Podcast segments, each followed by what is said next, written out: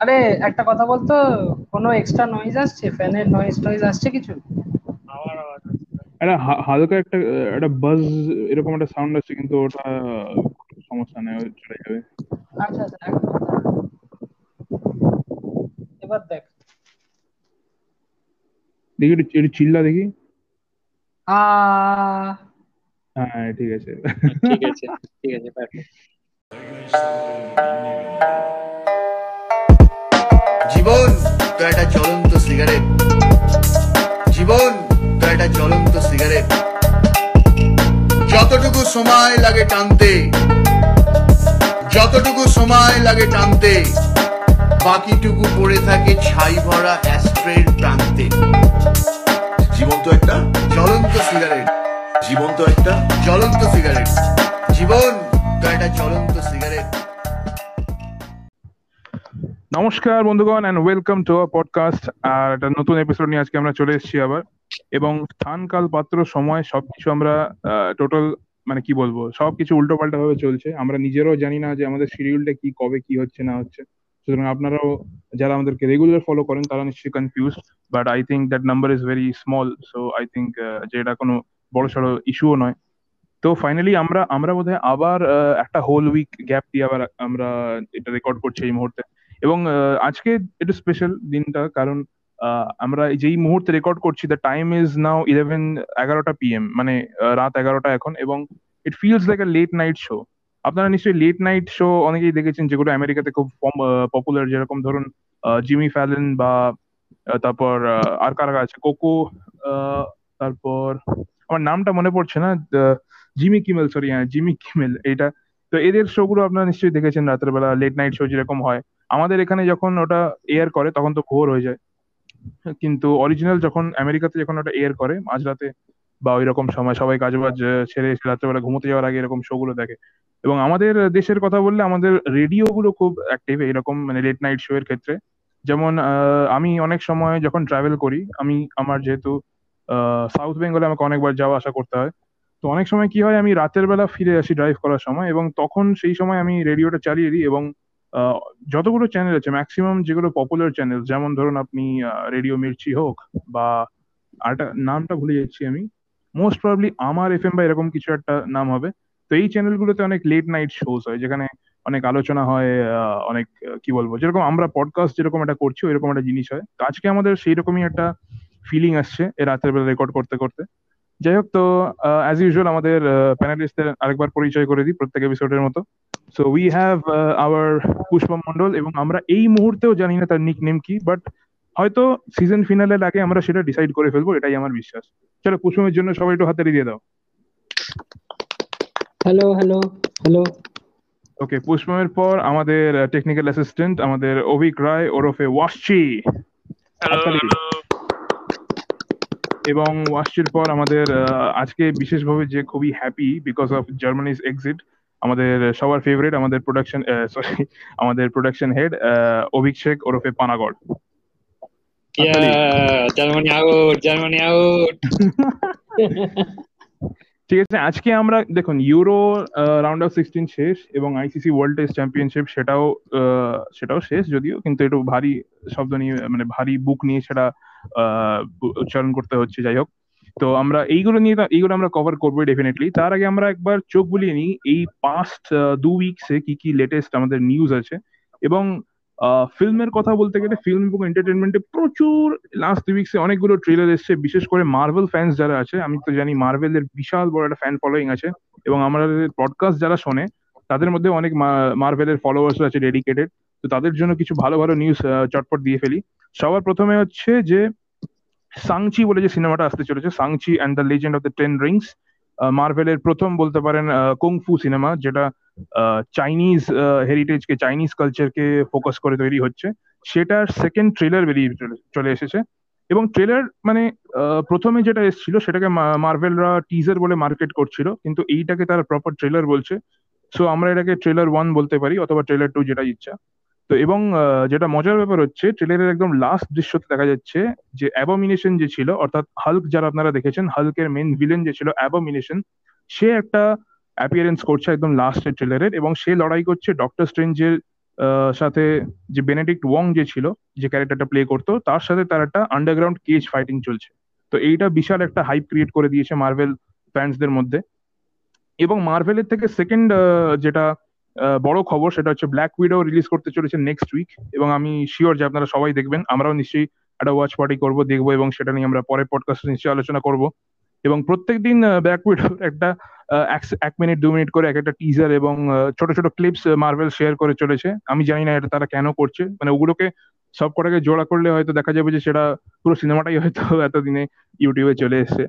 যাই হোক, কিন্তু আমরা তাও জানি যে ব্ল্যাক উইডোর উপর সাথে আমাদের মানে ব্ল্যাক উইডো ক্যারেক্টারটা যে প্লে করছে স্কারলেট জোহানসন তার উপর আমাদের একটা সফট কর্নার আছে সবারই। তো তাকে আবার যেহেতু আমরা দেখতে পাবো স্ক্রিনে সুতরাং আমরা খুবই সেটা নিয়ে এক্সাইটেড এবং নেক্সট লোকি তো আপনারা সবাই দেখছেন। লোকির আজকে যেদিন আমরা রেকর্ড করছি উইচ ইজ ওয়েডনেসডে সেদিন লোকির ফোর্থ এপিসোড চলে এসেছে। এবং এই এপিসোডটা মানে লোকির প্রত্যেকটা এপিসোডে আমি বলব মানে আমার পার্সোনালি আমার যেরকম আমি উইন্টার সোলজার আমার প্রত্যেকটা, শুরু থেকে শেষ অব্দি দারুণ লেগেছিল। কিন্তু লোকির ক্ষেত্রে আমি সেই কথাটা ঠিক এক্স্যাক্টলি বলতে পারছি না।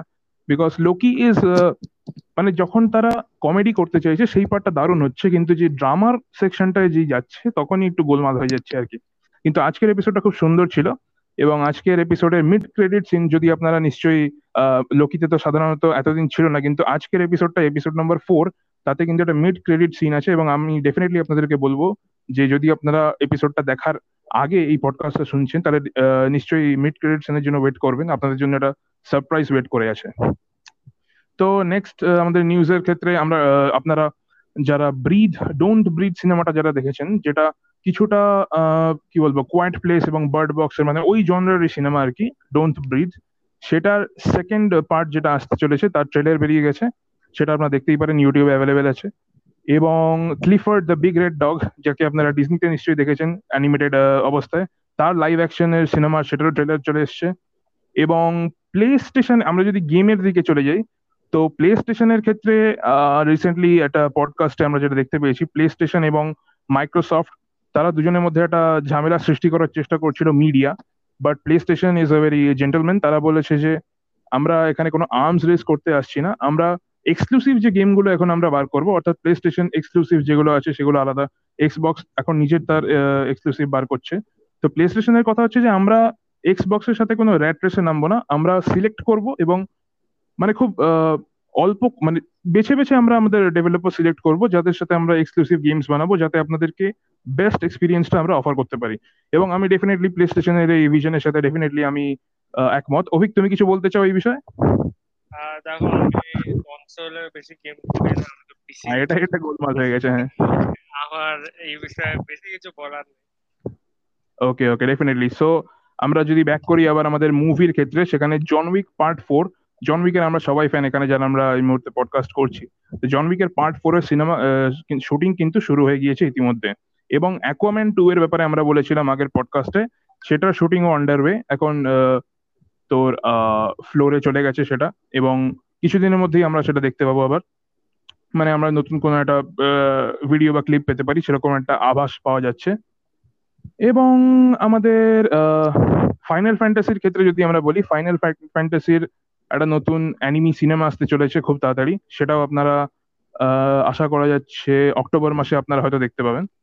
তো এই ছিল আমাদের daily news round up weekly news round up তো নেক্সট এবারে আজকে আমরা, দেখুন ইউরো রাউন্ড অফ সিক্সটিন শেষ এবং আইসিসি ওয়ার্ল্ড টেস্ট চ্যাম্পিয়নশিপ সেটাও সেটাও শেষ যদিও, কিন্তু একটু ভারী শব্দ নিয়ে মানে ভারী বুক নিয়ে সেটা উচ্চারণ করতে হচ্ছে, যাই হোক। তো আমরা এইগুলো নিয়ে, এইগুলো আমরা কভার করব ডেফিনেটলি তার আগে আমরা একবার চোখ বুলিয়ে নিই, এই পাস্ট দু উইকসে কি কি লেটেস্ট আমাদের নিউজ আছে।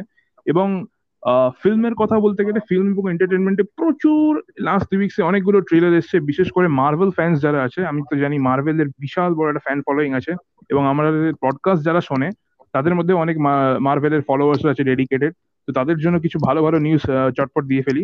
সবার প্রথমে হচ্ছে যে সাংচি বলে যে সিনেমাটা আসতে চলেছে Shang Chi and the legend of the ten rings মার্ভেলের প্রথম বলতে পারেন কুংফু সিনেমা যেটা চাইনিজ হেরিটেজকে চাইনিজ কালচারকে ফোকাস করে তৈরি হচ্ছে। সেটার সেকেন্ড ট্রেলার বেরিয়ে চলে- এসেছে। এবং ট্রেলার মানে প্রথমে যেটা এসেছিল সেটাকে মার্ভেলরা টিজার বলে মার্কেট করছিল, কিন্তু এইটাকে তারা প্রপার ট্রেলার বলছে। সো আমরা এটাকে ট্রেলার ওয়ান বলতে পারি, অথবা ট্রেলার টু যেটা ইচ্ছা। তো এবং যেটা মজার ব্যাপার হচ্ছে ট্রেলারের একদম লাস্ট দৃশ্যতে দেখা যাচ্ছে যে অ্যাবমিনেশন যে ছিল, অর্থাৎ হাল্ক যারা আপনারা দেখেছেন হাল্কের মেন ভিলেন যে ছিল অ্যাবমিনেশন সে একটা অ্যাপিয়ারেন্স করছে একদম লাস্টের ট্রেলারের এবং সে লড়াই করছে ডক্টর স্ট্রেঞ্জের সাথে যে বেনেডিক্ট ওয়ং যে ছিল, যে ক্যারেক্টারটা প্লে করতো, তার সাথে তার একটা আন্ডারগ্রাউন্ড কেজ ফাইটিং চলছে। তো এইটা বিশাল একটা হাইপ ক্রিয়েট করে দিয়েছে মার্ভেল ফ্যান্সদের মধ্যে। এবং মার্ভেলের থেকে সেকেন্ড যেটা বড় খবর সেটা হচ্ছে ব্ল্যাক উইডো রিলিজ করতে চলেছে নেক্সট উইক এবং আমি শিওর যে আপনারা সবাই দেখবেন, আমরাও নিশ্চয়ই একটা ওয়াচ পার্টি করব, দেখব এবং সেটা নিয়ে আমরা পরে পডকাস্টে নিশ্চয়ই আলোচনা করব। এবং প্রত্যেকদিন ব্ল্যাক উইডোর একটা এক মিনিট, দু মিনিট করে এক একটা টিজার এবং ছোট ছোট ক্লিপস মার্ভেল শেয়ার করে চলেছে। আমি জানি না এটা তারা কেন করছে। মানে ওগুলোকে সব কটাকে জোড়া করলে হয়তো দেখা যাবে যে সেটা পুরো সিনেমাটাই হয়তো এতদিনে ইউটিউবে চলে এসেছে। যাই হোক, কিন্তু আমরা তাও জানি যে ব্ল্যাক উইডোর উপর সাথে আমাদের মানে ব্ল্যাক উইডো ক্যারেক্টারটা যে প্লে করছে স্কারলেট জোহানসন তার উপর আমাদের একটা সফট কর্নার আছে সবারই। তো তাকে আবার যেহেতু আমরা দেখতে পাবো স্ক্রিনে সুতরাং আমরা খুবই, সেটা নিয়ে এক্সাইটেড এবং নেক্সট লোকি তো আপনারা সবাই দেখছেন। লোকির আজকে যেদিন আমরা রেকর্ড করছি উইচ ইজ ওয়েডনেসডে সেদিন লোকির ফোর্থ এপিসোড চলে এসেছে। এবং এই এপিসোডটা মানে লোকির প্রত্যেকটা এপিসোডে আমি বলব মানে আমার পার্সোনালি আমার যেরকম আমি উইন্টার সোলজার আমার প্রত্যেকটা, শুরু থেকে শেষ অব্দি দারুণ লেগেছিল। কিন্তু লোকির ক্ষেত্রে আমি সেই কথাটা ঠিক এক্স্যাক্টলি বলতে পারছি না। বিকজ লোকি ইজ মানে যখন তারা কমেডি করতে চাইছে, সেই পার্টটা দারুণ হচ্ছে। কিন্তু যে ড্রামার সেকশনটায় যে যাচ্ছে, তখনই একটু গোলমাল হয়ে যাচ্ছে আর কি। কিন্তু আজকের এপিসোডটা খুব সুন্দর ছিল। এবং আজকের এপিসোডের মিড ক্রেডিট সিন যদি আপনারা নিশ্চয়ই লোকিতে তো সাধারণত এতদিন ছিল না, কিন্তু আজকের এপিসোডটা এপিসোড নাম্বার ফোর তাতে কিন্তু একটা মিড ক্রেডিট সিন আছে। এবং আমি ডেফিনেটলি আপনাদেরকে বলব যে, যদি আপনারা এপিসোডটা দেখার আগে এই পডকাস্টটা শুনছেন, তাহলে নিশ্চয়ই মিড ক্রেডিট সিনের জন্য ওয়েট করবেন। আপনাদের জন্য একটা সারপ্রাইজ ওয়েট করে আছে তো নেক্সট আমাদের নিউজের ক্ষেত্রে আমরা আহ, আপনারা যারা ব্রিথ ডোন্ট ব্রিথ সিনেমাটা যারা দেখেছেন যেটা কিছুটা আহ, কি বলব কোয়াইট প্লেস এবং বার্ড বক্সের মানে ওই জনরারই সিনেমা আর কি ডোন্ট ব্রিথ সেটার সেকেন্ড পার্ট যেটা আসতে চলেছে তার ট্রেলার বেরিয়ে গেছে সেটা আপনারা দেখতেই পারেন ইউটিউবে অ্যাভেলেবেল আছে। এবং Clifford the big red dog যাকে আপনারা ডিজনিতে নিশ্চয়ই দেখেছেন অ্যানিমেটেড অবস্থায় তার লাইভ অ্যাকশনের সিনেমা সেটারও ট্রেলার চলে এসছে। এবং প্লে স্টেশন আমরা যদি গেমের দিকে চলে যাই, তো প্লে স্টেশনের ক্ষেত্রে রিসেন্টলি একটা পডকাস্টে আমরা যেটা দেখতে পেয়েছি প্লে স্টেশন এবং মাইক্রোসফট তারা দুজনের মধ্যে একটা ঝামেলা সৃষ্টি করার চেষ্টা করছিল media but PlayStation is a very gentleman তারা বলেছে যে, আমরা এখানে কোনো আর্মস রেস করতে আসছি না, আমরা এক্সক্লুসিভ যে গেমগুলো এখন আমরা বার করব, অর্থাৎ প্লে স্টেশন এক্সক্লুসিভ যেগুলো আছে, সেগুলো আলাদা এক্সবক্স এখন নিজের তার এক্সক্লুসিভ বার করছে, তো প্লে স্টেশনের কথা হচ্ছে যে, আমরা এক্সবক্সের সাথে কোনো র্যাট রেসে নামবো না। আমরা সিলেক্ট করব এবং মানে খুব অল্প মানে বেছে বেছে আমরা আমাদের ডেভেলপার সিলেক্ট করব যাদের সাথে আমরা এক্সক্লুসিভ গেমস বানাবো যাতে আপনাদেরকে বেস্ট এক্সপিরিয়েন্সটা আমরা অফার করতে পারি। এবং আমি ডেফিনেটলি প্লে স্টেশনের এই ভিশনের সাথে ডেফিনেটলি আমি একমত। অভিক তুমি কিছু বলতে চাও এই বিষয়ে? দেখো আমি বেশি গেম খেলি না আমি তো পিসি হ্যাঁ, এটা এটা গোলমাল হয়ে গেছে হ্যাঁ। আমার এই বিষয়ে বেশি কিছু বলার নেই। ওকে ওকে ডেফিনেটলি সো আমরা যদি ব্যাক করি আবার আমাদের মুভির ক্ষেত্রে, সেখানে John Wick part four John উইকের আমরা সবাই ফ্যান এখানে যারা আমরা এই মুহূর্তে পডকাস্ট করছি। তো জন পার্ট ফোর এর সিনেমা শুটিং কিন্তু শুরু হয়ে গিয়েছে ইতিমধ্যে। এবং অ্যাকোয়াম্যান টু এর ব্যাপারে আমরা বলেছিলাম আগের পডকাস্টে সেটার শুটিংও আন্ডারওয়ে এখন তোর ফ্লোরে চলে গেছে সেটা। এবং কিছুদিনের মধ্যেই আমরা সেটা দেখতে পাবো আবার। মানে আমরা নতুন কোনো একটা ভিডিও বা ক্লিপ পেতে পারি, সেরকম একটা আভাস পাওয়া যাচ্ছে।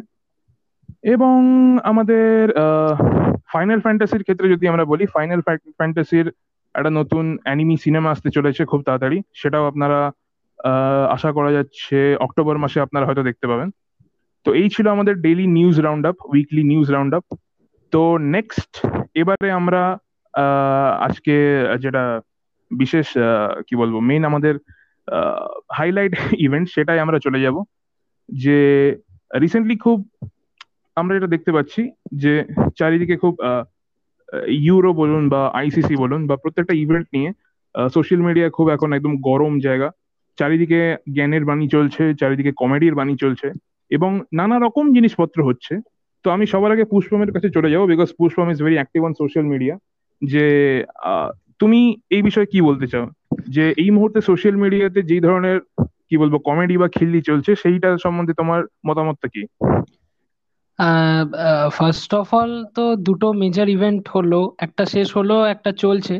তো আমরা কোপা আমেরিকাটাকেও বাদ রাখতে পারব না কারণ কি ওটাও প্যারালালি চলছে ইউরোর সাথে। তো হ্যাঁ এবারে আইসিসির জন্য যদি ওই টুর্নামেন্টের কথাটা যদি বলতে যাই তো ফার্স্ট অফ অল ফ্যান্সরা খুব ইগারলি ওয়েট করছিল কারণ কি number one versus number two teams in test rankings তো ফাইটটা হওয়ার ছিল খুব মানে একটা মানে এফেক্টিভলি হওয়ার কথা ছিল কিন্তু শুরুতেই ফার্স্ট ডেতে একটাও বল হলো না। পুরো বৃষ্টি বৃষ্টি আর বৃষ্টি।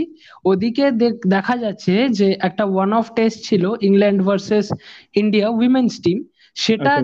যেখানে হচ্ছে সেখানে মানে ওভারকাস্ট কন্ডিশন কিন্তু not a single drop of rain তো খেলাটা সুষ্ঠুভাবে হচ্ছে।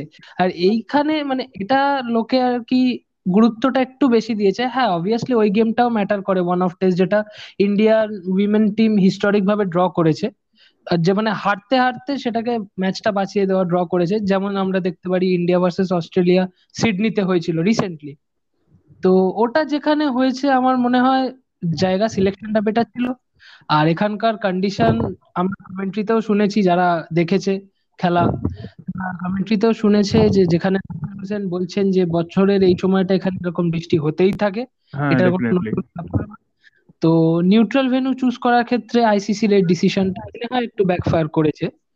তো এই নিয়ে প্রচুর মিম বেরিয়েছে যেখানে একটা আমি দেখেছি যেখানে দেখা যাচ্ছে যে কোথাও একটা কোন একটা জায়গায় চারজনে মিলে ধরে মানে চ্যাংদোলা করে বেসিক্যালি একজনকে নিয়ে যাচ্ছে। তো ওইটারই দুটো কপি আছে সাইড বাই সাইড একটাতে বিরাট কোহলির মুখটা দেওয়া আছে, যাকে নিয়ে যাচ্ছে তার মুখটা।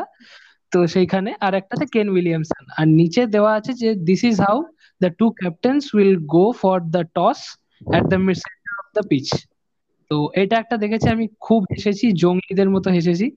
আর ব্যাপারটা খুবই রিলেটেবল ছিল। আর এদিক থেকে বলতে গেলে ফুটবল নিয়ে আমি একটু লিস্ট ইন্টারেস্টেড আমি আগের পডকাস্টে বলেছিলাম যারা জানেন না প্লিজ গিয়ে শুনে নেবেন। সেটা নিয়ে আমি খুব একটা মানে মনুমেন্টাল আপসেট নয় কিন্তু আমি একটু দুঃখিত যে ইন্ডিয়া জিততে পারল না। তো একটা মজার ব্যাপার যেটা হচ্ছে যে আমাদের ইংল্যান্ডের সাউথ হ্যাম্পটনে খেলাটা হচ্ছিল যেখানে বর্ষা হলো। সাউথ হ্যাঁ। হ্যাম্পটন থেকে ঠিক অ্যারাউন্ড আশি মাইল দূরে লন্ডনে ওয়েম্বলিতে সেখানে ইউরো হচ্ছে। সেখানে কিন্তু একদম পুরো ফটফটে রোদ ফটফটে গরম। কিন্তু সেটা- নর্মালি লন্ডনেই কিন্তু বেশি ঝড় বৃষ্টি হয়। তো মানে পুরো অফ টার্ন এই ক্ষেত্রে। আর ফার্স্টে তো হওয়ার কথা ছিল লর্ডসে সেখান থেকে ফার্স্ট অফ অল শিফট করিয়ে দিল সাউথহ্যাম্পটনে যেখানে অলরেডি ইন্ডিয়া কোয়ারেন্টিন করছিল সাউথহ্যাম্পটন এজিএস বোলে আর আগে থেকেই ইন্ডিয়ান টিম মেন উইমেন সবাই কোয়ারেন্টিন প্র্যাকটিসটা ওখানেই করছিল। কোয়ারেন্টিন বায়ো বাবল তারপরে ইন্ট্রা স্কোয়াড ম্যাচও হয়েছে। টুইটারে তো রেগুলার আসতে থাকে বিসিসিআই কে আমি ফলোও করি। তো সেখান থেকে দেখতে পেতাম।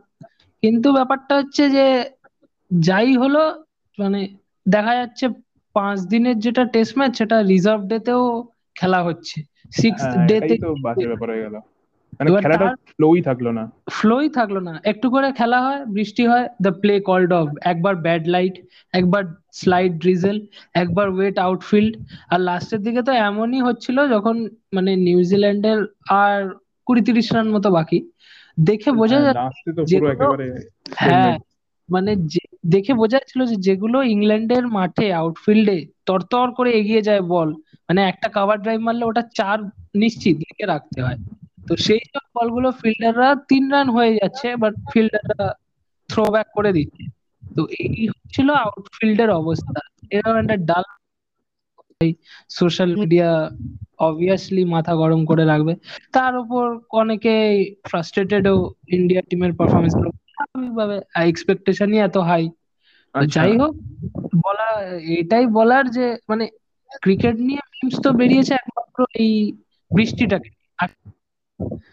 তারপরে তো ট্রোল ফোল তো টুকটাক প্লেয়াররা হয়েই থাকে সেটা আর নাই বা বললাম ঠিক আছে এইবারে এইবারে আমি পানাগড়ের কাছে চলে যাব। যে পানাগড় তুমি আমাকে মানে পুষ্পা আমাদেরকে গেমের কন্ডিশনস এর ব্যাপারে বলল। তো পানাগড় তুমি আমাকে বলো মানে এক্সাক্ট খেলাটার ব্যাপারে বলো। মানে টিমগুলোর পারফরমেন্স এর ব্যাপারে বলো। তোমার কি মতামত? কে কেমন খেললো? এবং আমাদের ইন্ডিয়া কোথায় মানে কোন জায়গাটায় তারা হেরে গেল? মানে আরও কোন জায়গাটা ইমপ্রুভমেন্ট করলে আমরা একটা মানে ফাইটেবল পারফরমেন্স দিতে পারতাম? মানে লড়াই করার মতো টোটাল দিতে পারতাম স্কোরবোর্ডে হুম হুম আচ্ছা হ্যাঁ ফার্স্টে বলি মানে ইন্ডিয়া তো প্রথম আমি যখন টসে হারলো ইন্ডিয়া তো হ্যাঁ। তখন আমি তো ভেবেছিলাম যে ইন্ডিয়া হয়তো যে সুইং মানে যেরকম কন্ডিশন আছে আর নিউজিল্যান্ডের বলাররা মানে অলরেডি ভালো সুইং করায় এবং বলাররা মেনলি সুইং বলার ওদের যারা বলার আছে নিউজিল্যান্ডে হ্যাঁ হ্যাঁ হ্যাঁ। তো আর টসেও হেরেছে আর কন্ডিশন এরকম তো আমি ভেবেছিলাম হয়তো ওই একশো পঞ্চাশ রানের মধ্যে গুটিয়ে যাবে ইন্ডিয়া বাট প্রথম দিন প্রথম দিন তো নেই সেকেন্ড দিন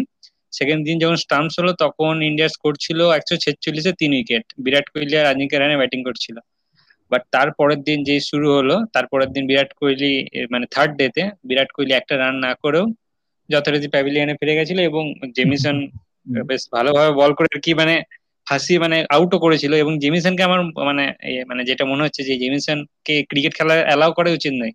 মানে কি চেহারা কি ইয়ে ওর মানে বডি মানে ওর ওর ওর মেনলি বাস্কেটবল খেলা উচিত। ওর এরকম মানে ক্রিকেট জাতীয় স্পোর্ট খেলা উচিতই নয় কারণ তো এরকম সেই মানে থার্ড ডেতেই মেনলি আর কি ম্যাচটা ঘুরে গেছিল। মানে কোহলি আউট হলো তারপরে আস্তে আস্তে আমাদের যে ভরসা ছিল ঋষভ পান্ট সেও একটা খুব বাজে শট খেলে। মেইনলি ঋষভ পান্তের আউটটা বাজে শটের জন্য কোনো বলের কোনো কৃতিত্ব নেই।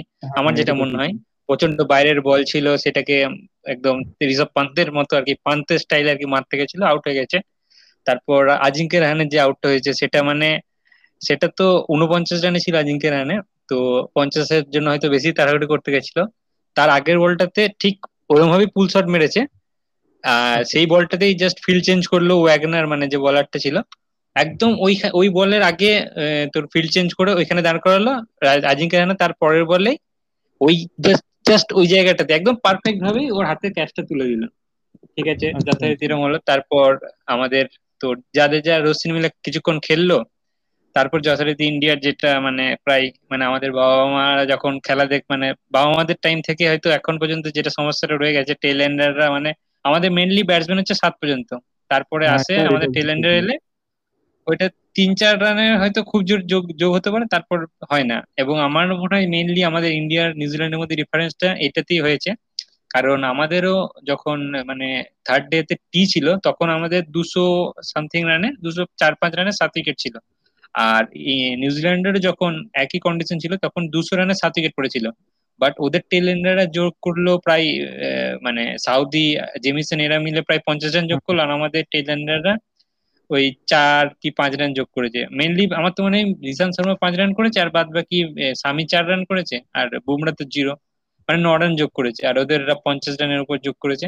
আর আমরা মানে লিডও নিউজিল্যান্ড পেয়েছিল বত্রিশ রানের। তাহলে মেনলি আমার তো মনে হয় যে টেল এন্ডাররাই তোর মেনলি ডিফারেন্সটা করে দিয়েছে। ফার্স্ট ইনিংসে টেল এন্ডারদের পারফরমেন্স তারপর তো মানে সেকেন্ড ইনিংসে যেটা একদম শুরুতে ওপেনিং ব্যাটসম্যানই যারা ওপেনিং ওখান থেকে কিন্তু মানে ধসটা চট করে নেমে গেছে মানে প্রত্যেকটা ইনিংসেই মানে শুরুতে যারা স্টার্টটা করাচ্ছে সেখানে ধসটা নেমে গিয়ে মাঝখানে কোনো মতো স্টেবল হচ্ছে এবং তারা চলে গেলে কিন্তু আবার গ্রাফটা পুরোপুরি ডাউন হয়ে যাচ্ছে এরকম একটা সিচুয়েশন তৈরি হ্যাঁ, হচ্ছে হ্যাঁ। প্রত্যেকটা ইনিংসেই হ্যাঁ মানে যেমন ইন্ডিয়ার ক্ষেত্রে হয়েছিল যে ইন্ডিয়া কি হ্যাঁ, হ্যাঁ। ফার্স্ট ইনিংসে চৌষট্টি রানের পার্টনারশিপ করেছিল তারপর। যেই রোহিত শর্মা আউট হলো সঙ্গে সঙ্গে গিলও আউট হয়ে গেল তারপর পূজারাও আউট হয়ে গেল এরকম তিনটে মোটামুটি উইকেট পড়ে গেল তারপরে কোহলি আর রাহানে সামলে নিয়েছিল তারপর কোহলি আউট হলো তো তারপর ধর ধর করে সব পড়তে লাগল সেমনি হয়েছিল তোর নিউজিল্যান্ডের ক্ষেত্রে নিউজিল্যান্ড যেমন প্রথম পার্টনারশিপটা প্রায় সত্তর রানের মতো করেছিল তারপর ওই লাথাম আউট হলো তারপর তো ওই কর্নওয়ে আউট হলো তারপরে যে তার পরের দিনে যখনই টেলার আউট হলো সঙ্গে সঙ্গে মানে নিউজিল্যান্ডের মোটামুটি একটা ধস নেমেছিল। তারপর মোটামুটি সামনে নিয়েছিল উইলিয়ামসন। তাও মোটামুটি ঠিকই বোলিং করেছিল ইন্ডিয়ার ফার্স্ট ইনিংসে কিন্তু ওই আমাদের যেটা আমাদের দুটো দিকেই প্রবলেম মানে আমাদের ইন্ডিয়ান বোলাররা রান করতে পারে না আর এমনি সবাইকে আউট করে নেবে। ভালো ভালো ব্যাটসম্যানদেরকে আউট করে নেবে কিন্তু টেল এন্ডারদেরকে আউট করতে গেলে ওদের ঘাম ছুটে যায়। এটা মানে স্টার বোলার ছিল স্টার বোলার যে সে কিন্তু সেই দিন টোটালি ফেল সেদিনকার সবচেয়ে বড় ডিসঅ্যাপয়েন্টমেন্ট কিন্তু সে যেখানে হ্যাঁ একটা হ্যাঁ বড় মানে মেনলি আমাদের হ্যাঁ। বলো বলো। হ্যাঁ মেনলি ওদের যেমন সবাই আর কি বল করে সবাই প্রত্যেকটা বলের উইকেট নিয়েছে। হ্যাঁ হ্যাঁ। আমাদের মেন বলার যে আর কি মেনলি পেস বলার বলতে গেলে আমাদের হ্যাঁ, যদি হ্যাঁ, উইকেট না তো আলাদা ব্যাপার ছিল। কিন্তু পেস বোলিং পিচে যখন আমাদের মেন পেস বলার বুমরা যখন উইকেট পাচ্ছে না তখন তো একটা ফ্যাক্টর কাজ করে যে পিছিয়ে থাকব আমরা অবশ্যই পিছিয়ে থাকব এরকম যদি হয় ব্যাপারটা। তো সেটাই হয়েছে। অ্যান্ড দেন তারপর তো আমাদের যেটা লাস্ট দিন লাস্ট দিন পর্যন্ত ভেবেছিলাম হয়তো ইন্ডিয়া ড্র এর জন্য যাবে। ইন্ডিয়া হয়তো তাড়াহুড়ো করবে না ধরে ধরে খেলবে। কোহলি আর পূজারা আছে। কিন্তু হলোই না সেটা। হ্যাঁ কিন্তু লাস্ট দিন দেখলাম যে রিজার্ভ ডে যেটা লাস্ট দিন বলাটা ভুল হবে রিজার্ভ ডেতে গিয়ে কোহলি আর পূজারা দুজনই রানের জন্য চেষ্টা করছে। এবং আমি এবং সেই করতে গিয়ে আউটও হলো। তারপর যারা যারা ব্যাটসম্যান আসছে তারাই দেখছিলাম যে রানের জন্য যাচ্ছে যে হ্যাঁ রান করে কিছু স্কোর বোর্ডে রান তুলে রাখি। তারপর হয়তো ওরা ভেবেছিল যে একটা টার্গেট সেট করে নিউজিল্যান্ডকে চাপে ফেলবে। কিন্তু ওই করতে গিয়ে তো অল ডাউন হয়ে গেল একশো সত্তর রানে এবং একশো উনচল্লিশ রানটা খুবই কম রান এই কার লাস্ট দিনে যখন গেছি তখন ওয়েদারটা এত ভালো হয়ে গেছে আর পিচটা তো মানে আমার তো মনে হয় আরও ব্যাটিং ফ্রেন্ডলি হয়ে গেছিল। মানে যে মেঘলা আবহাওয়াটা ছিল সেটা তো তখন আর ছিলই না। মানে লাস্ট দিনে তো মনে হচ্ছে আলাদাই ব্যাপার ওয়েদারের মানে একটা এত রোদ। বিচ্ছিরি টাইপের ব্যাপার হলো। তারপরে মানে আশা রেখেছিলাম যে যখন অশ্বিন দুটো উইকেট নিল মানে চল্লিশ রানে আমার মনে হয় চুয়াল্লিশ রানে দুই উইকেট পড়েছিল আর উইলিয়ামসনকে আউট দিয়েছিল কিন্তু উইলিয়ামসন যথারীতি রিভিউ নিয়ে বেঁচে যায়। তো তারপরে যথারীতি ওই রস টেলার অ্যান্ড উইলিয়ামসন পার্টনারশিপ করে জিতিয়ে দিল যেটা খুবই প্যাথেটিক ব্যাপার আমাদের সবারই জন্য যারা ক্রিকেট ফলো করে এবং সবকিছু ক্ষেত্রে তো এই মানে বুমরার উইকেট না পাওয়া এবং আমাদের টেলেন্ডারের একটু মানে আমাদের টেলেন্ডার আর ওদের টেলেন্ডারের মধ্যে পার্থক্যটা মেনলি আমার মনে ডিপেন্ড করেছে। ডিফার করছে আর কি দুটো টিমের পারফরমেন্সের মধ্যে। ডেফিনেটলি ডেফিনেটলি আমরা আগের পডকাস্টে আমরা সবাই মিলে খুব রুট করেছিলাম ইন্ডিয়ার জন্য সবাই মিলে। ইনফ্যাক্ট অভিক যে এতক্ষণ সাইলেন্ট আছে যার মুখ থেকে আমরা একটা আওয়াজও শুনিনি সেও কিন্তু তাকে আমরা যখন জিজ্ঞেস করি সেও বলছে হ্যাঁ টিম ইন্ডিয়া টিম ইন্ডিয়া কিন্তু তাও আমরা আমাদের এত প্রেয়ার বলুন, আমাদের সাপোর্ট বলুন, যাই বলুন, সবকিছুর এগেনস্টেও আমরা শেষ শেষমেশ জিততে পারলাম না। But there is always the next time তাও প্রথম ফার্স্ট এভার টা মানে ফার্স্ট এভার টেস্ট চ্যাম্পিয়নশিপ এটা যেটার মধ্যে কিন্তু একটা আলাদাই মানে কি বলব একটা ফিলিং ছিল। যাই হোক, সেটা হলো না। কিন্তু আমি আশা করব নেক্সট টাইম আমরা আরও স্ট্রংলি ফিরে আসব। এবং এটা, এই ম্যাচটা কিছুটা ভাগ্যেরও ব্যাপার, কিছুটা সার্কমস্টান্স যেরকম বৃষ্টি ফ্লাড লাইটস এরকম নানা রকম গন্ডগোলের ব্যাপার। ইনফ্যাক্ট যে, যেরকম পানাগড় একটু আগে বলল, যে, পাঁচ নম্বর দিন থেকে মানে রিজার্ভ ডে থেকে গোটা ওয়েদার একেবারে সম্পূর্ণ চেঞ্জ হয়ে যায়। খুব সুন্দর ওয়েদার হয়ে যায়। তো যদি ম্যাচটা শিডিউলিংটাই এমন, ধরুন যদি ওটা আরও পাঁচ দিন পরে থেকে শুরু হতো টুর্নামেন্টে তাহলে হয়তো অন্যরকম কিছু হলেও হতে পারতো। But still all credit goes to New Zealand তারা ডেফিনেটলি এবং কেন উইলিয়ামসন বিশেষ করে, সে ফাইনালি মানে ওয়ার্ল্ড কাপ থেকে ছিটকে এবং নানা রকম কি বলব তার ট্রফি থেকে বঞ্চিত হয়ে শেষমেশ সে যে এটা জিতলো এটাও কিন্তু এটা আমাদের সবারই যারা ক্রিকেট ভালোবাসে যারা স্পোর্টস ভালোবাসে তাদের কাছে কিন্তু এটাও একটা বড় পাওনা আমরা বলতে পারি। তো এই ছিল আমাদের ICC world test championship round up তো এতক্ষণ অভিককে চুপ করিয়ে রেখে আমার খুব একটা ভালো লাগছে না তাই আমি অভিককে বলব অভিক প্লিজ তুমি কিছু বলো তুমি একটু মুখটা খোলো তুমি যা ইচ্ছা বলতে পারো। তোমার যা মুখে আছে বলো। হ্যাঁ। স্পোর্টস নিয়ে কথা হচ্ছে আমি একটু এদিক ওদিক হয়ে। আচ্ছা ঠিক আছে ঠিক আছে। অভিক, ঠিক আছে, অভিক একটু এদিক ওদিক করে নিক। ততক্ষণে আমরা ইউরো রাউন্ড আপটাও শেষ করে নিই। যে ইউরো কিন্তু সত্যি কথা বলতে এইবারে প্রত্যেকটা মানে আমি দু হাজার ওয়ার্ল্ড কাপের পর থেকে দেখছি দু হাজার দশের ওয়ার্ল্ড কাপের মানে ধরে নিন দু হাজার বারো ওইটা এবং বারো, ষোলো আর আমাদের এইটা কারেন্টলি দু হাজার কুড়িতে হওয়ার কথা ছিল, সেটা একুশে হচ্ছে। তো এই পার্টিকুলার ইউরোটা আমি বলব খুব বিশেষভাবে এন্টারটেনিং যেরকম লাস্ট ওয়ার্ল্ড কাপটা ছিল আমাদের ফিফা ওয়ার্ল্ড কাপটা রাশিয়া ওয়ার্ল্ড কাপ সেটা যেরকম এন্টারটেনিং ছিল, এটাও একদম সেম টু সেম মানে রাউন্ড অফ সিক্সটিনে আপনারা ভেবে দেখুন রাউন্ড অফ সিক্সটিনে প্রত্যেকটা ম্যাচ একদম লাস্ট মিনিট অব্দি গড়াচ্ছে এবং প্রত্যেকটা ম্যাচে প্রায় তিন চারটে করে গোল হচ্ছে এবং তারও বেশি। আমরা যদি লাস্ট ফাইনাল ডের কথা বাদ দিই মানে ইংল্যান্ড, জার্মানি এবং সুইডেন, ইউক্রেন, এটা বাদ দিলে প্রত্যেকটা ম্যাচে মিনিমাম তিনটে করে গোল হয়েছে। এবং সে গোলগুলো কোন কোন সময় এসছে? মানে আশি মিনিট নব্বই minute extra time in fact একটা পেনাল্টি শুট আউটও হলো, সেটা এবার আমরা আসছি একটু পরেই। তো প্রথমে একদম ফার্স্ট যেটা বলার আছে যে আমাদের সবার ফেভারিট পর্তুগাল পর্তুগালকে আমি আমি পর্তুগালের থেকে বেশি আমি বর্দাকে সাপোর্ট করছিলাম। বর্দা মানে ক্রিস্টিয়ানো রোনাল্ডো তাকে আমি সাপোর্ট করছিলাম। তো পর্তুগাল খুব বিচ্ছিরি ভাবে বেরিয়ে গেল, কারণ তারা খুব লড়াই করেছিল শেষ মুহূর্ত অবধি। এবং তাদের লাকটাও ভালো ছিল না, তাদের একটা শট বারে লেগে ফিরে আসে। এবং বেলজিয়াম কিন্তু খুব ডেফিনেটলি তাদেরকে চাপে ফেলে রেখেছিল এবং আমাদের থরগান হ্যাজার্ড ইডেন হ্যাজার্ডের ভাইয়ের একটা লং রেঞ্জ শট থেকে তারা গোল করে তারা জিতে যায়। তো পর্তুগাল বেরিয়ে যাওয়ার পরে কিন্তু রোনাল্ডোর তার রিয়াকশনটা অনেকেরই পছন্দ হয়নি। সে আর্মব্যান্ড খুলে ফেলে দিয়েছিল এবং কিন্তু রোনাল্ডো রোনাল্ডো বলেই কিন্তু সবাই তাকে ক্ষমাও করে দিয়েছে। পরে, তো যাই হোক, পর্তুগালের ম্যাচটা আমি বলব যে ইট ওয়াজ এবং পর্তুগালের কথা বলতে গেলে, যেহেতু তারা ডিফেন্ড ডিফেন্ডিং চ্যাম্পিয়ন্স তাই তাদের কথা বলতে গেলে যেটা সবার আগে মাথায় আসে, যে তারা কেন পারল না? তো আমার মনে হয় যে মেইন রিজনটা হবে ডেফিনেটলি কারণ টিমটা খুব ইয়াং এই মুহূর্তে যে টিমটা খেলছে, তারা খুব ইয়াং এবং প্রিমিয়ার লিগে যারা খেলেছে, যারা চ্যাম্পিয়ন্স লিগ ফাইনাল খেলেছে, তারা সবাই ইউরোতে এসে তারা টোটালি ফ্লপ আমি জানি না এটা কেন হলো। যেমন যদি ডিফেন্ড ডিফেন্সের কথা বলি ডিফেন্সে রুবেন ডিয়াস তারপর আমাদের বার্নার্ডো সিলভা, ডিয়েগো জোটা, আর সবচেয়ে বড় নাম যেটা ব্রুনো ফার্নান্ডেস ব্রুনো ফার্নান্ডেস কে সবাই ভেবেছিল যে সে রোনাল্ডোকে সারপাস করে যাবে মানে রোনাল্ডোর উত্তরসূরি ব্রুনো ফার্নান্ডেস সবাই বলে দিয়েছিল। কিন্তু সে ব্রুনোকে খুঁজেই পাওয়া গেল না গোটা ম্যাচে। ইনফ্যাক্ট ব্রুনোর পারফরমেন্স এরকমই যে প্রথম ম্যাচটার পর থেকে তাকে, প্রথম এক দুটো ম্যাচের পর থেকে তাকে স্টার্টিং ইলেভেনে রাখা হলো না, তাকে সাবস্টিটিউশনে নামানো হতো বারবার। তো এইটা একটা খুব কি বলব প্রবলেমেটিক টাইম আমি বলব ডেফিনেটলি পর্তুগালের জন্য। কিন্তু আমি আশা করছি যে এই যে ইয়াং টিমটা আছে, এরা আরেকটু এক্সপিরিয়েন্স নিয়ে যখন ওয়ার্ল্ড কাপ খেলতে যাবে পরের বছর তা পরের বছর তো একটু বেশি তাড়াতাড়ি হয়ে যাবে বাট নেক্সট ইউরো যখন তারা খেলতে যাবে, আমি ডেফিনেটলি আশাবাদী যে এই টিমটা যেটা এখন আছে, এরাই যখন এক্সপিরিয়েন্স গেইন করে একটু বয়স যখন এদের বাড়বে, এরা যখন নেক্সট টুর্নামেন্টে খেলতে যাবে ডেফিনেটলি এরা নিশ্চয়ই অনেক ভালো রেজাল্ট করবে এবং এটা ডমিনেটিং পারফরমেন্স দেবে, যেটা এইবারে ইউরোতে হলো না।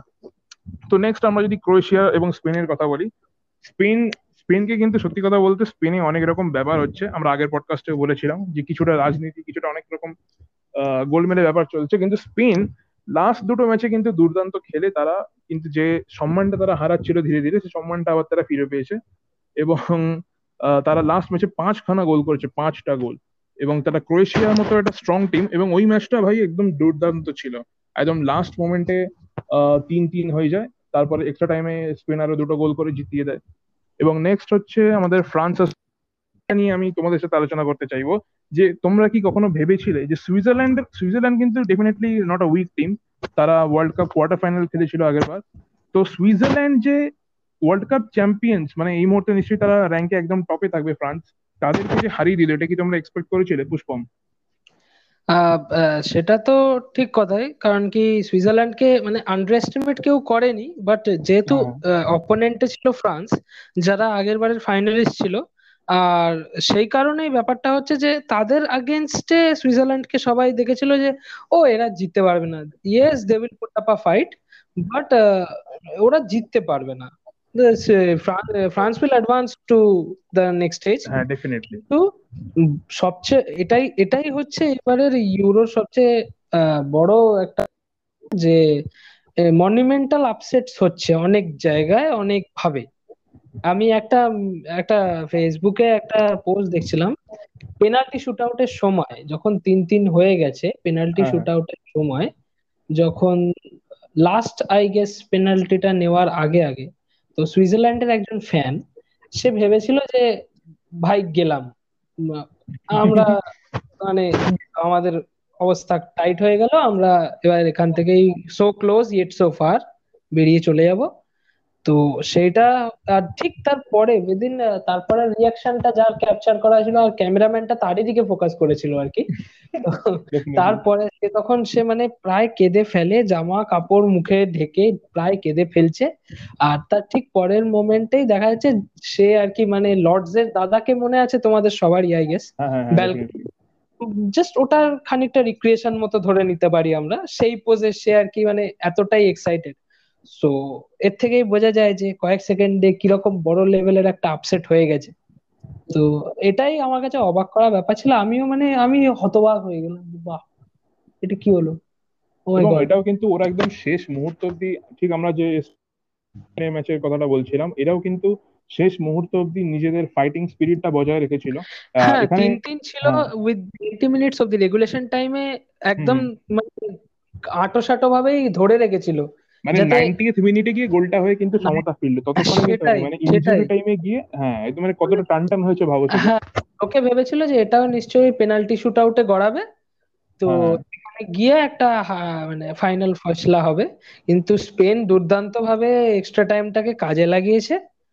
আর অসাধারণ ভাবে কামব্যাক করেছে যেটার জন্য অনেকদিন স্পেনের দলটা নিজেদের এই এফার্টটাকে মনে রাখবে আর ফ্যান্সরা তো মনে রাখবে নো ডাউট ডেফিনেটলি ডেফিনেটলি হ্যাঁ আমরা ফ্রান্স ম্যাচের কথা যদি ফ্রান্স ম্যাচে আরেকবার ফিরে আসি, তো ফ্রান্স ম্যাচে কিন্তু একদম কি বলব, এটা মানে এটা রীতিমতো একটা ফেয়ারি টেল ম্যাচ বলা যেতে পারে।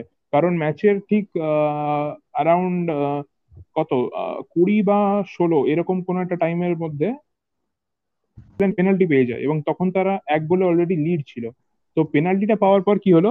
আমাদের রিকার্ডো রড্রিগেস যে আছে লেফট ব্যাক আমাদের এখন বোধহয় মিলানে খেলে, খুব সম্ভবত ইফ আই নট রং তো সেই রিকার্ডো রড্রিগেস পেনাল্টি নিতে যায় এবং সে মিস করে। খুব বাজেভাবে সেটা মিস করে এবং তারপরে কিন্তু ঠিক মানে স্কোর এখন ওয়ান জিরো ছিল ইন ফেভার অফ সুইজারল্যান্ড তারপরে আমাদের যে বেনজিমা আছে, সে টপ আপ দুটো গোল করে টু ওয়ান করে দেয়। তার একটু পরেই পোগবার একটা গোল করে থ্রি ওয়ান হয়ে গেল কিন্তু। এখনও এত অব্দি ঠিক ছিল। এরপরে ঠিক যে আশি মিনিটের মার্কটা ক্রস করে গেল, তখনই সুইজারল্যান্ড আমাদের যে সেফেরোভিচ আছে সুইজারল্যান্ডের নাম্বার নাইন প্লেয়ার সে একটা গোল করল এবং ঠিক ইনজুরি টাইমের একদম শেষ মুহূর্তে শেষ সেকেন্ডে গিয়ে আমাদের মিডফিল্ডার নামটা আমি ঠিক উচ্চারণ করতে পারব না গ্যাভরানোভিচ এরকম কিছু একটা তার নাম সে গিয়ে সমতারা ফেরালো তিন তিন হলো এবং তারপর পেনাল্টি শুট আউট আর পেনাল্টিটা খুব মজাদার কারণ সুইজারল্যান্ডের যে পাঁচটা প্লেয়ার পাঁচ জনে পাঁচ রকম কিক্স নিয়েছে পাঁচ জনে পাঁচ রকম জায়গাতে প্লেসমেন্ট করেছে। এবং আহ, আমাদের এমব্যাপে যে আছে এম এমব্যাপে মানে সবাই কিন্তু ভেবেছিল যে এম আর কেউ না পারুক এমব্যাপে ডেফিনেটলি পারবে। কিন্তু সেই এম এমব্যাপে যে কিকটা মিস করল এইখানে এটা হিউজ আপসেট পানাবার তুমি বলো কিছু এই ম্যাচটার ব্যাপারে। হ্যাঁ এই ম্যাচটা মানে আমি সত্যি বলছি আমি দেখিনি এই ম্যাচটা তবে আমার একটা এক্সপিরিয়েন্স কথা বলছি যে কতটা অবাক করা ব্যাপার। হ্যাঁ। তো আমি শুতে যাচ্ছি সেদিনকে যেদিনকে ম্যাচটা ছিল।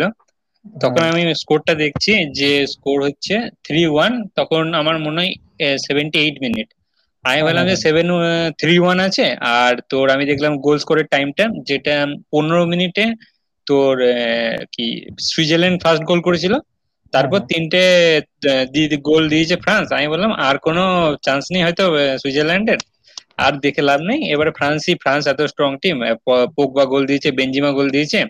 আর একটা আমি দেখলাম কারণ কি মানে আমি ম্যাচটা তো দেখতাম না আমি দেখলাম একজন আমার একটা বন্ধুর কি স্ট্যাটাস দিয়েছিল বেঞ্জিমা গোল দিয়েছে তো বেঞ্জিমা লিখে আর কি কিছু আগুন টাগুন দিয়েছে যে বেঞ্জিমা হেভি গোল করেছে এইসব লিখে আমি তো দেখি কি বেঞ্জিমা গোল করেছে।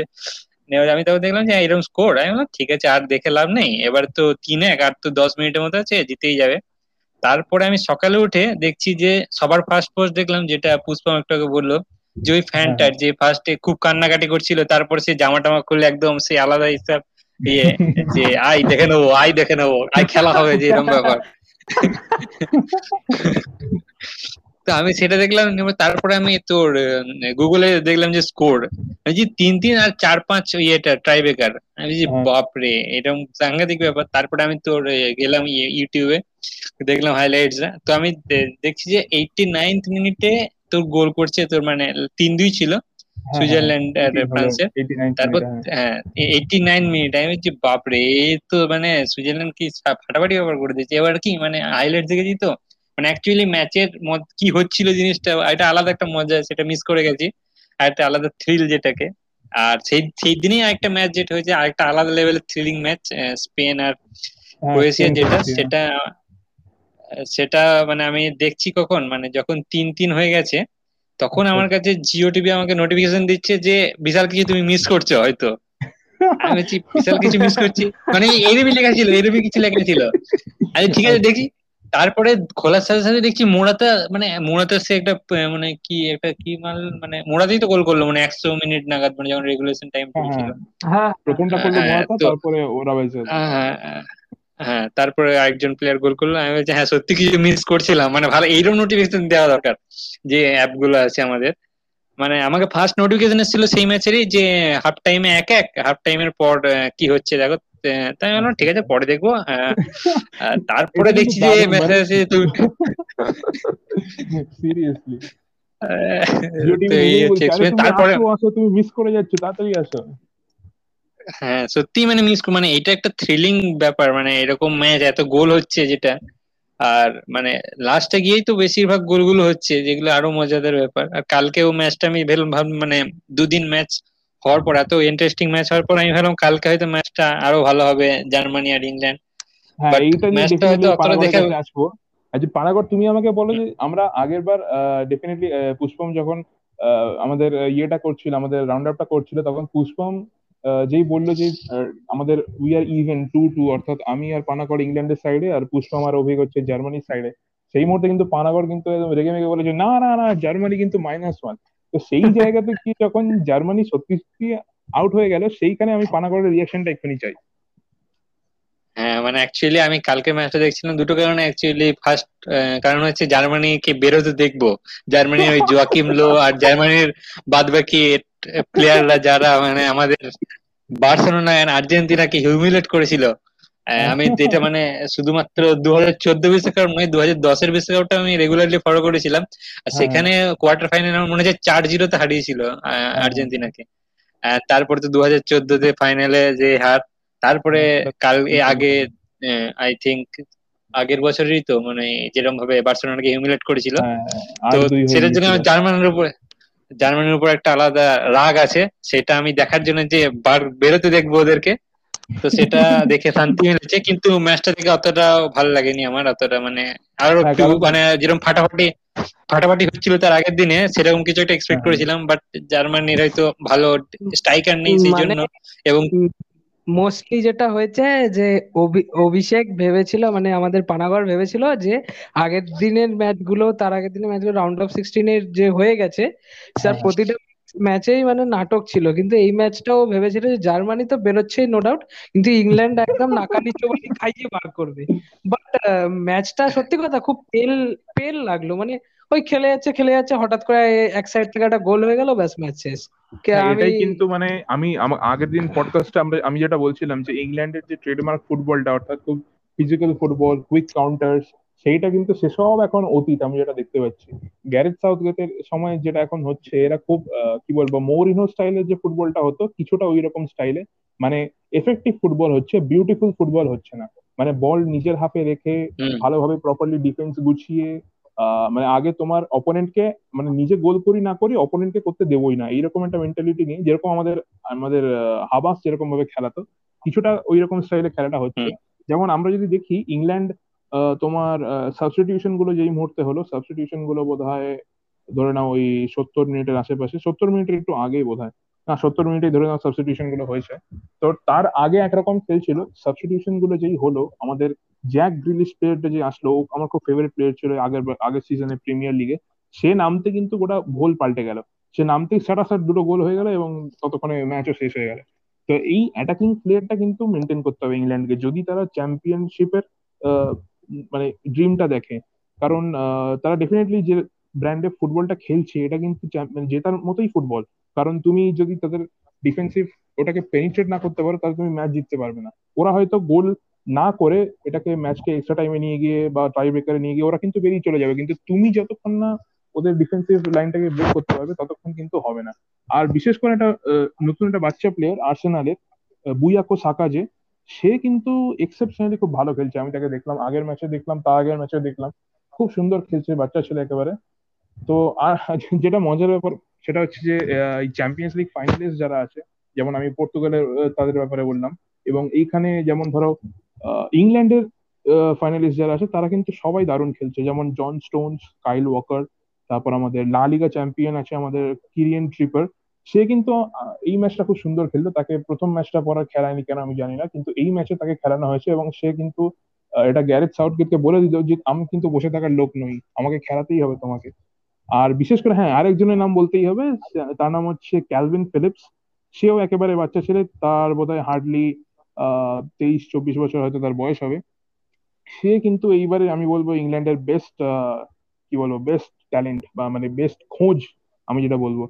লিডস ইউনাইটেডে সে খেলে এবং সে কিন্তু একাই গোটা, যেমন জার্মানি ম্যাচটা এটা নিয়ে কথা হচ্ছে, সে কিন্তু জার্মান মিডফিল্ডকে একাই থামিয়ে দিয়েছিল প্রায় বলতে গেলে। এবং তার সাথে ড্যা- ড্যানিয়েল রাইস তো আছেই, সে খুব সুন্দর। মানে এই যে কম্বিনেশনটা এরা বানাচ্ছে। অর্থাৎ তুমি মিডফিল্ডে দেখতে পাচ্ছ ফিলিপস এবং রাইস আর ডিফেন্সে তুমি দেখতে পাচ্ছ কাইল ওয়াকার তো আছেই জন স্টোনস তো আছেই, আর মাঝে মধ্যে ট্রিপিয়ার এবং ট্রিপিয়ার বলছি সরি ম্যাকওয়ার অথবা ফিলিপস এদের মধ্যে বা মিংস এদের মধ্যে মাঝে মধ্যে ইন্টারচেঞ্জ হতে থাকে। তো ইংল্যান্ড আমি বলব যে মোস্ট কি বলব মানে সবচেয়ে ভয় পাওয়ার মতো টিম হচ্ছে ইংল্যান্ড কারণ এদের সাথে তুমি ভদ্রভাবে খেলে জিততে পারবে না। যেমন স্পেনের কথা হচ্ছিল ক্রোয়েশিয়ার কথা হচ্ছিল, এরা সবাই ডিরেক্ট ফুটবল খেলে ওপেন ফুটবল খেলে। তো যেই টিম অ্যাটাকিং বেশি করবে, তাদের কিন্তু তুমি খেলতে পারবে আরামসে। মানে ধর সে, তার পায়ে বল আছে সে অ্যাটাক করতে আসবে, তুমি তার থেকে বলটা কেড়ে নিয়ে কাউন্টার করতে পারবে। কিন্তু যারা ইংল্যান্ডের মতো ফুটবলটা যারা খেলে মানে তোমাকে নিজেকে গিয়ে পেনিট্রেট করতে হবে, তার এই টিমগুলো সবসময় খুব ভয়ঙ্কর। তো এদের সাথে সবসময় সন্ধ্যে সন্ধ্যে খেলতে হবে। আমি ভেবেছিলাম যে জার্মানি কিন্তু যে পর্তুগালের সাথে যেমন ভাবে খেললো তারা এরা কিন্তু হয়তো ইংল্যান্ডকে হারিয়ে দিতে পারতো। আমি এরকম একটা আমার মাথায় হালকা একটা সন্দেহ হয়েছিল কিন্তু তারপরে আমার, আমাকে একটা আমার গালে থাপ্পড় মেরে ইংল্যান্ড দেখিয়ে দিল যে, হেই সালা কি ভাবছিস তুই? আমাদের হারানো এত সহজ? তো এইরকমই ব্যাপার। আর কালকে সুইডেনের ম্যাচটাও যদি আমরা বলি, সুইডেন ইউক্রাইন তো ওই ম্যাচটাও খুব একটা ভালো হয়নি। ভালো হয়নি ইন দ্য সেন্স দুটো টিমই যেহেতু ইকুয়াল স্ট্রেংথের সুতরাং দুজনেই শুধু দুজনকে ক্যান্সেল করছিল।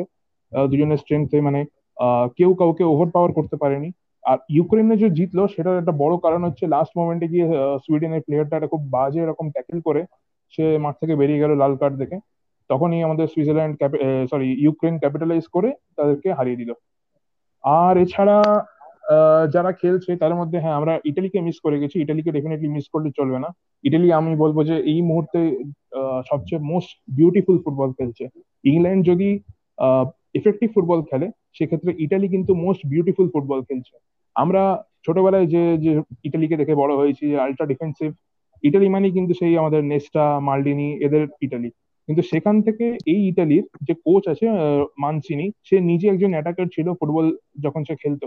এবং কোচ হয়েও কিন্তু সে এরকম আলট্রা অ্যাটাকিং এজটা সে বজায় রেখেছে। ডেফিনেটলি এই ইটালিটা একদম আলাদা আগের ইটালির থেকে। এটা অনেক বেশি অ্যাটাকিং অনেক বেশি ডিরেক্ট ফুটবল খেলাওয়ালা ইটালি তো এই ক্ষেত্রে আমরা আগের বার যেরকম একটা ইয়ে করেছিলাম, একটা কি বলব, একটা প্রেডিকশন মতো করেছিলাম। আমি সেই, ওই গেমটা আরেকবার আমি খেলতে চাই, যে আমি সবাইকে একবার করে জিজ্ঞেস করব, তোমরা বলো যে এইবারে ইউরোতে ফাইনাল কার কার মধ্যে হতে পারে? সবার প্রথমে আমি যে এখন অব্দি কোনো কথা বলিনি, আমরা প্রায় অলমোস্ট আধ ঘণ্টার বেশি রেকর্ড করা হয়ে গেছে যে এখনও কোনো কথা বলিনি, তার কাছে যাব। অভিক, চলো তুমি একটা ওয়াইল্ড গেস নাও ফাইনাল কার কার মধ্যে হতে পারে? কোন কোন দুটো দেশের মধ্যে? অপশনস কি আছে? আচ্ছা আমি হ্যাঁ, আমি অপশন দিচ্ছি তোমাকে অপশন দিচ্ছি। অপশন হচ্ছে ah, England Italy Belgium Spain এই চারটের মধ্যে তুমি বলো। আমি আহ, আগের বার দাস্তান যে ইন্টুইশন লাগিয়েছিল সেই ইন্টুইশন আমি মসিমোস হ্যালো হ্যালো হ্যালো হ্যাঁ বল বল। হ্যাঁ, বল বল বল বলো। শুনতে পাচ্ছি আমরা। হ্যাঁ। আমি আগের বার দাস্তান যে ইন্টুইশন লাগিয়েছিল সেই ইন্টুইশন লাগিয়ে আমি ইংল্যান্ড বলছি না না ফাইনাল কার কার মধ্যে হবে? ইংল্যান্ড এবং আরেকজন কে তাদের অপোনেন্ট কে হতে পারে? আমি অপশন দিচ্ছি তোমায় আবার। Italy Belgium Spain Italy Belgium হ্যাঁ এই তিনজনের মধ্যে কে ফাইনালে যেতে পারে ইংল্যান্ডের সাথে? স্পেন ঠিক আছে চলো। তাহলে অভিক বলছে ফাইনাল হতে পারে স্পেন ভার্সেস ইংল্যান্ড এটা মানে আবার সেই আমাদের এনশিয়েন্ট টাইমসে চলে যাবে যখন স্পেন আর ইংল্যান্ড কলোনিজ এর জন্য লড়াই করতো তাদের মধ্যে। তো এবার পুষ্পম বলো কি মনে হচ্ছে? ফাইনাল কার কার মধ্যে হবে? সো টাফ ম্যান আগের বারে বলেছি, উল্টো হয়ে গেছে। এবারও বললে কিস্তি খাব, আমি জানি। মানে আমাদের কিন্তু প্রথম কথা হচ্ছে ইউরোটা ক্রেডিট করাই উচিত না লাস্ট ম্যাচগুলো দেখার পরে কিন্তু তাও আমরা এটা করছি কারণ আমরা খুবই নির্লজ্জ। আচ্ছা আমাকেও যদি তুই মানে অপশন দিতে পারিস তো কোনগুলো তুই দিবি অ্যাকর্ডিং টু অপশন অপশন আমি সেমই রাখব যে England Italy Spain Belgium England Italy Spain Belgium আচ্ছা। হ্যাঁ এক্ষেত্রে কিন্তু আমি আচ্ছা। বলে নিই যে আমরা সুইজারল্যান্ড ডেনমার্ক এবং চেক রিপাবলিককে কিন্তু আমরা বাদের খাতায় ফেলে দিচ্ছি। যদিও এটা পরে হয়তো আমাদের হন্ট করতে আসবে তাও আমরা এই যে কটা টিম বললাম এদের মধ্যেই আমরা ডিসাইড করার চেষ্টা করছি। বলো পুষ্পা। আচ্ছা তো ইংল্যান্ড ইটালি স্পেন বেলজিয়াম চারটের মধ্যে let's go with England and Italy. ঠিক আছে এটা কিন্তু আমারও নিজের পার্সোনাল চয়েস ডেফিনেটলি যে ইংল্যান্ড এবং ইটালির মধ্যে ফাইনাল হোক এটা আমিও চাই। এবং সেটাই। ইউরো যেদিন শুরু হচ্ছিল সেদিন কিন্তু আমি এটা এরকম একটা পোস্ট দিয়েছিলাম আমার স্ট্যাটাসে তো এবার পানাগড় বলো। আহ, আমার মনে হচ্ছে ইংল্যান্ড আর বেলজিয়াম। আর মানে অ্যাকচুয়ালি বেলজিয়ামকে আমি দু হাজার চোদ্দ থেকে যখনই খবরের ক্যানেল বা খবরের পেপারে আর কি পড়তাম সেখানে আমি দেখতাম যে বেলজিয়াম হচ্ছে ডার্ক হর্স এই টুর্নামেন্টের এটা হয়েই আসছে মানে প্রায় দু হাজার চোদ্দ দু হাজার ষোলো ইউরো দু হাজার আঠেরো বিশ্বকাপ এরপরে একটা জেতা উচিত বা ওদের ফাইনাল পর্যন্ত যাওয়া উচিত। তো এটা আমি আশা করছি যা ওরা মানে ওরা যে লেভেলের প্লেয়ারগুলো ছিল সেই লেভেলের এখন আমি জানি না ওদের সেরকম প্লেয়ার আছে নাকি তবে আশা করছি যেহেতু যাক কতদূর। ফাইনাল পর্যন্ত। ডেফিনেটলি ডেফিনেটলি ইনফ্যাক্ট এই মুহূর্তে আমাদের এখন তো কোয়ার্টার ফাইনাল চলছে, তো কোয়ার্টার ফাইনালে যে আটটা টিম খেলছে, আমি তো বলব আটটা টিমের মধ্যে আটটা টিমই ক্ষমতা রাখে ফাইনালে যাওয়ার। এবার এটা ডিপেন্ড করবে, কিছুটা কিছুটা ডেফিনেটলি লাকের উপর ডিপেন্ড করবে এবং ডেফিনেটলি এখানে আরেকটা কথা যেটা আমি বলি, যে প্রত্যেকবার আমরা ধরো এই ওয়ার্ল্ড কাপ বলো বা যে কোনো এরকম বড় বড় টুর্নামেন্ট যখন শুরু হয়, আমরা সবসময় একটা জিনিস দেখি যে খাতায় কলমে, অর্থাৎ যেমন আগের বার ওয়ার্ল্ড কাপে ব্রাজিল বলো বেলজিয়াম বলো অথবা আমাদের কি ছিল যেন ইংল্যান্ড বলো, এদের প্রত্যেকের স্কোয়াড কিন্তু ওয়ার্ল্ড কাপ জেতার ক্ষমতা রাখতো সবাই। মানে খাতা অনেকে প্রেডিক্ট করেছিল যে ব্রাজিল হয়তো জিতবে, কারণ ব্রাজিলের স্কোয়াডটা সেই মুহূর্তে সবচেয়ে স্ট্রংগেস্ট ছিল। কিন্তু আলটিমেটলি কি দেখা গেল যে সবাইকে ভাবিয়ে ক্রোয়েশিয়া খেলে বেরিয়ে গেল। তো এর থেকে আমরা কি বুঝতে পারি যে এই টুর্নামেন্টগুলো কিন্তু ইটস নট অ্যাবাউট ব্রেইনস মানে খাতায় কলমে কে এগিয়ে আছে সেইটার ব্যাপারে কিন্তু নয়। এই টুর্নামেন্টগুলো হচ্ছে কে তার লিমিট গুলোকে সারপাস করে যাবে সেইটার উপর। যেমন ধরো এই যেমন সুইজারল্যান্ড, তারা কিন্তু লাস্ট মোমেন্ট অব্দি লড়াই করে করে করে করে কিন্তু ওয়ার্ল্ড চ্যাম্পিয়ন মানে এটা কিন্তু ছেলে খেলা নয় ওয়ার্ল্ড চ্যাম্পিয়নকে তারা বার করে দিয়েছে। এটা বিশাল বড় একটা অ্যাচিভমেন্ট তাদের জন্য। তো এই এই রকম খেলা যারা খেলতে পারবে, অর্থাৎ নিজের সর্বস্ব দিয়ে নিজের যে লিমিটসগুলো আছে সেগুলোকে সারপাস করে যাবে খেলার মধ্যে দিয়ে, তারাই কিন্তু আমার মনে হয় চ্যাম্পিয়ন হবে। সুতরাং এই আট জনের মধ্যে আটজনই ক্ষমতা রাখে কোয়ালিফাই করার। তাও আমি নিজস্ব, আমার প্রেফারেন্স থেকে আমি ডেফিনেটলি চাইব যে ইটালি ভার্সেস ইংল্যান্ড হোক, কারণ ইংল্যান্ড এফেক্টিভ ফুটবল খেলছে এবং ইটালি বিউটিফুল ফুটবল খেলছে। তো এই দুটোর ক্ল্যাশটা আমার খুব দেখতে ইচ্ছে করছে যে যখন মানে আমরা ডেফিনেটলি এইটা নিশ্চয়ই শুনেছি when an unstoppable force hits an immovable object সেই রকম একটা জিনিস আমি দেখার জন্য এখন ওয়েট করে বসে আছি। তো এইটা আমাদের এই উইকের জন্য আমাদের স্পোর্টস রাউন্ড অফ ফাইনালি শেষ। আমরা বেশ অনেকটা সময় নিয়ে নিলাম ডেফিনেটলি এবং পরে ইউরোর যখন আরও নকআউটস এগোবে এবং এখন তো ইউরো খালি বাকি আছে কারণ ক্রিকেট নিয়ে এই মুহূর্তে আর বিশেষ কিছু নেই। তো সেইটা নিশ্চয়ই আমরা আরেকবার কভার করার চেষ্টা করব। তো এইবারে আমরা আরেকবার চলে যাব অভিকের কাছে কারণ আমার খুবই খারাপ লাগছে বিকজ অভিক ইজ নট আমরা আমি করছি অভিককে অভিক তুমি কিছু বলো নালে লোকে হ্যাঁ, ভাববে যে তুমি অভিককে আমরা যে স্কোপটা দিচ্ছি। ঠিক আছে অভিক তুমি আমাকে বলো যে লেটেস্ট তুমি কি গেম খেলছো এই মুহূর্তে অ্যাপার্ট ফ্রম সিজ নতুন কিছু তুমি স্টার্ট করেছ কি? এই মুহূর্তে আমি খুব পুরনো একটা ক্লাসিক গেম খেলছি তার নাম হচ্ছে বায়োশক খুব ও ভাই। গেম বায়োশক তোমরা কেউ খেলেছো? পুষ্পম বা আমাদের ইয়ে কি পানাগড় নোপ না বায়োশক আমি বলে নিই বায়োশক কিন্তু একটা ফার্স্ট পার্সন শুটার গেম এবং এটা কিন্তু বেশ কি বলব একটা ফিউচারিস্টিক মানে রেট্রো ফিউচারিস্টিক বলতে পারো তুমি যেরকম অভিক বলল রেট্রো গেম মানে অনেক পুরোনো গেম তো বায়োশকের সিকুয়েলও আছে বায়োশক টু বায়োশক ইনফিনাইট তো বায়োশক ডেফিনেটলি মানে গেমিং কমিউনিটিতে একটা বেশ বড় নাম। তো অভি কেমন লাগছে বলো? হ্যাঁ গেমটা খুব ভালো খুব ডার্ক একটা ডিস্টোপিয়ান ফিউচার উপরে বেস যেখানে দেখায় যে টেকনোলজি কত বাড়লে সবকিছু কীভাবে তত তাড়াতাড়ি নিচে চলে আসতে পারে। তার উপরে গেম ওটাই খেলছি আজকাল এনজয় করছি। এছাড়া হ্যাঁ। এছাড়া এছাড়া আজকাল আমি খুব জানি না কেন স্পোর্টস দেখছি। মানে তুমি স্ট্রিমগুলো যেগুলো হয় সেগুলো দেখছ? না না esports esports rainbow ও আচ্ছা আচ্ছা ওকে ওকে ওকে হ্যাঁ হ্যাঁ ডেফিনেটলি প্যাসিফিকের ম্যাচ চলছে সেগুলোই দেখি আমি কখনো। আমাদের কল অফ ডিউটি তো একটা টুর্নামেন্ট চলছিল আমাদের কি যেন নাম বেশ নামটা মনে পড়ছে না। এই পুষ্পম তুমি তো খেলা তুমি টুর্নামেন্টে কি পার্টিসিপেট করেছ? যেটা উইকলি যেটা হচ্ছিল। কল অফ ডিউটি মোবাইল যেটা হ্যাঁ যেটা সোনি স্পন্সর করছিল আমার নামটা কিছুতেই মনে পড়ছে না যদি ওই তো কোথাও একটা গ্লোবাল চ্যালেঞ্জ ছিল? হ্যাঁ ইয়েস ইয়েস ইয়েস ইয়েস হ্যাঁ হ্যাঁ ওটা আমি রেজিস্টার করেছিলাম রাউন্ড ওয়ানটায় আছি এখনও। সেরকম ভাবে সত্যি কথা খেলা হচ্ছে না এখন। এখন ওই ক্ল্যান ওয়ার্স যেহেতু নতুন এসছে ওটাতে হ্যাঁ হ্যাঁ ক্ল্যান ওয়ার্সটা এখন আর কি খেলছি কারণ কি আমাদের তো এখানে সবার জানা ওয়াসছি তুমি আর আমি একটাই ক্ল্যানে আছি। হ্যাঁ, হ্যাঁ আমরা সেম ক্ল্যানে হ্যাঁ তো সেটাতেই এখন খেলছি।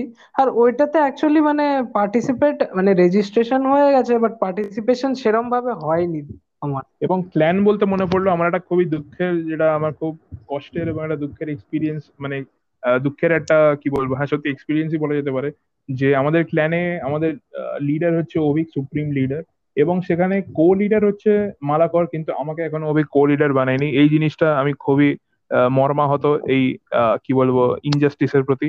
এবং আমি আশা করব কর যে তুমি যত তাড়াতাড়ি সম্ভব ওকে কো লিডার বানিয়ে দাও আমাকেও বানিয়ে দাও কোনো অসুবিধা নেই আমরা তোমার অভাবটা পূর্ণ করে দেবো। ডেফিনেটলি আমি আমি আশা করব যে ইন দ্য ফিউচার ডেফিনেটলি আমরা হয়তো কো লিডারের আসনটা নিশ্চয়ই পাবো কোনো না কোনো সময়। এবং যাতে আমরা ক্ল্যান ওয়ার্সগুলো খেলে খেলে খেলে খেলে আরও আমাদের ক্ল্যানটাকে এগিয়ে নিয়ে যেতে পারি। এবং পরে আমরা যেরকম অভিক ই স্পোর্টস এর কথা বলেছে কোনো না কোনো অল্টারনেট রিয়ালিটিতে হয়তো দেখা যাবে যে আমাদের ক্ল্যানটাও সেইখানে আমরা কোনো একটা ইভেন্ট করতে গিয়েছি ডেফিনেটলি এই টাইম লাইনে সেটা পসিবল না বাট আমরা চেষ্টা করব আমাদের মাল্টিভার্স মেশিনটা বার করে নিশ্চয়ই অন্য টাইম লাইনে গিয়ে এটা ডেফিনেটলি করার। তো আমার হ্যাঁ। আমি জানতাম না যে বলে কিছু হয় আর কি তাও জানতাম নিশ্চয়ই নেক্সট চান্স পাবো যখন ঠিক আছে definitely definitely thank you very much তো আমরা এবার ইন্টু এন্টারটেনমেন্ট নিয়ে কথা বলি ডেফিনেটলি এই উইকে যেমন আমরা আগের উইকে সবাই রিসেন্টলি আমাদের ফ্যামিলি ম্যান রিলিজ করেছিল এবং সবাই সেটা দেখেছে সবাই খুব মজা করেছে।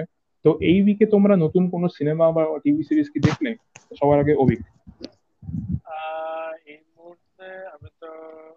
আমরা কিন্তু একটা সিনেমা দেখেছি আমি আর অভিক এখানে আমি বলে দিই সেটা হচ্ছে জি ওয়াই ও এটা একটা অ্যানিমেটেড সিনেমা এবং এটা খুবই হরিবল সিনেমা এবং আমি ডেফিনেটলি এরকম সিনেমা আর দেখব না কখনো। তো অভিক তোমার জিআইও কেমন লাগল? আহ, এই মুভিটা খুব ইন্টারেস্টিং টাইপের কিন্তু এইটুকু সত্যি বলা যেতে পারে যে এরকম টাইপের মুভি আমার আর দেখার ইচ্ছা নেই। হ্যাঁ সত্যি কারণ খুবই গ্রস একেবারে আপনারা দেখবেন না, মানে এবং আমাদের আমাদের ফ্রেন্ড যে আছে তার নাম হচ্ছে অমিয়। সে এটা দেখার পর আমাদেরকে যা গাল দিয়েছে এরপরে আমরা সত্যি আমরা ভদ্র হয়ে গেছি এবং আমি জানি না সে যতটা গাল দিয়েছে সে নিজে ততটা ট্রমাটাইজড হয়েছে কিনা। কিন্তু ডেফিনেটলি এই সিনেমাটা আমি রেকমেন্ড করব না আপনাদের। বাট যদি আপনারা খুবই উইয়ার্ড এবং বেসিক্যালি জুনজি ইতো স্টাইলটা যেটা জুনজি ইতোর ওই হরার স্টাইলটা যদি আপনারা এটা এক্সপিরিয়েন্স করতে চান, তাহলে ডেফিনেটলি আপনারা এটা দেখতেই পারেন। এটা ইউফো টেবিলের সিনেমা জিওয়াইও এবং এটা আপনারা কোথাও স্ট্রিমিং সাইটে পাবেন না। কোথায় পাবেন সেটা আপনারা নিশ্চয়ই জানেন। তো সেখান থেকে আপনারা ডাউনলোড করুন এবং দেখে নিন। যদি আপনাদের এরকম উইয়ার্ড গ্রোস জিনিসপত্র আমাদের আপনারা যদি পছন্দ করে থাকেন তো। তো নেক্সট এবারে আমরা একটু পার্সোনাল লাইফের দিকে যাই। যে পানাগর তুমি বলো যে তুমি রিসেন্টলি তোমার কোম্পানিতে তোমার কেমন চলছে তোমার কাজকর্ম? হ্যাঁ কাজকর্ম একটু চাপের মধ্যে দিয়ে যাচ্ছিল তবে এখন ঠিক আছে। তবে আজকে সব থেকে ভালো ব্যাপার আমি বলি আজকে আমার স্যালারি ঢুকেছে ফার্স্ট মানে স্টাইপেন্ড ঢুকেছে ভাই ভাই ভাই! এই তো এটাই হচ্ছে আসল হ্যাঁ। সময় এটা হচ্ছে আজকে আমাদের চলো আমরা সবাই মিলে পানাগড়ের জন্য একটা হাততালি দিই। সবাই কেমন হাততালি হাততালি। হাততালি হাততালি হাততালি। হ্যাঁ বলো বলো বলো পানাগড় বলো। হ্যাঁ হ্যাঁ তো এটাই আর এমনি কাজের মধ্যে একটু চাপে চলছে জাভার উপর কাজ চলছে যেটা আমি একদমই ভালো লাগে না আমার জাভা করতে। কিন্তু আমি আমি জানি যে দাস্তানের জাভা খুবই ভালো লাগে। যাওয়াটা আমি যেহেতু স্কুল লাইফ থেকে যাওয়ার প্রতি একটা ভালোবাসা তৈরি হয়ে গিয়েছে। হ্যাঁ তারপর? হ্যাঁ, তো ওই টুকটাক আর কি কাজ চলছে আর তোর কলেজের কিছু ট্রেনিং আর কি একসাথে কনকারেন্টলি চলছে। আর আমি একটা জিনিস বলি এন্টারটেনমেন্টের ইয়ে তো আমি। রিসেন্টলি বিশাল মানে ফেমাস একটা সিরিজ আর কি মানে সবাই আর কি সেটার নাম করছে। আমি কলেজ লাইফে গিয়ে যেটা নাম শুনেছি যদিও সেটা হচ্ছে গেম অফ আচ্ছা। থ্রোনস আমি দেখা স্টার্ট করছি। ও আমি দুটো এর জন্য একটা হাততালি। হ্যাঁ এর জন্য আটা হাততালি। আমি জানি না আমি কতদূর বিশাল সার্ভাইভ ব্যাপার। বিশাল ব্যাপার মানে আমি- আমি ব্যাপার আর কি অনেক এপিসোড হ্যাঁ। হ্যাঁ আমি জানি না আমি কতদূর পর্যন্ত সার্ভাইভ করতে পারব তবে আমি স্টার্ট করেছি দেখা যাক কতদূর হয়।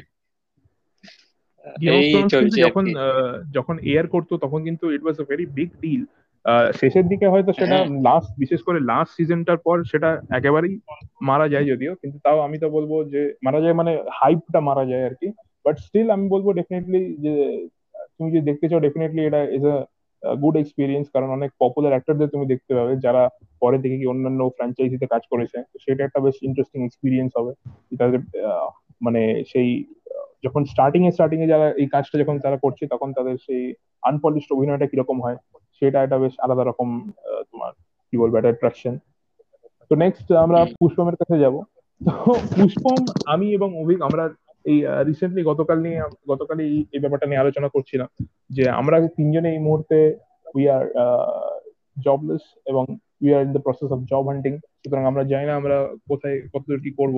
তো পুষ্পম তুমি আমাকে বলো যে how have you been in terms of your personal life mix feelings তো যেখানে আমার ওই ট্রেনিংটা চলছিল সেখানে ওই হ্যাঁ। স্টেজটা কমপ্লিট হয়েছে। সার্টিফিকেশনটা হয়ে যাবে আর আর একটা যেটা গুড নিউজ যে আমি আর একটা জায়গায় ইন্টার্নশিপ করছিলাম। সেটা অনেকদিন আগেই শেষ হয়েছে এই লকডাউনটা আসার আগে। তো আচ্ছা, আচ্ছা। সেখানে সার্টিফিকেটটা আমি পেয়ে গেছি ফাইনালি অনেকদিন মানে ওখানকার অফিসটাও বন্ধ ছিল। তো অনেকদিন কথাবার্তা হ্যান ত্যান অনেক টাল বাহানার পরে আর কি প্রপারলি সার্টিফিকেটটা পেয়ে গেছি। সো ওটাকে আমি আমার একটা অ্যাচিভমেন্ট ধরতেই পারি। আর এমনি তো এখন সারাদিন এই ঘর ঘর ঘর থেকে কিচেন কিচেন থেকে ছাদ এই করে বেড়াচ্ছি।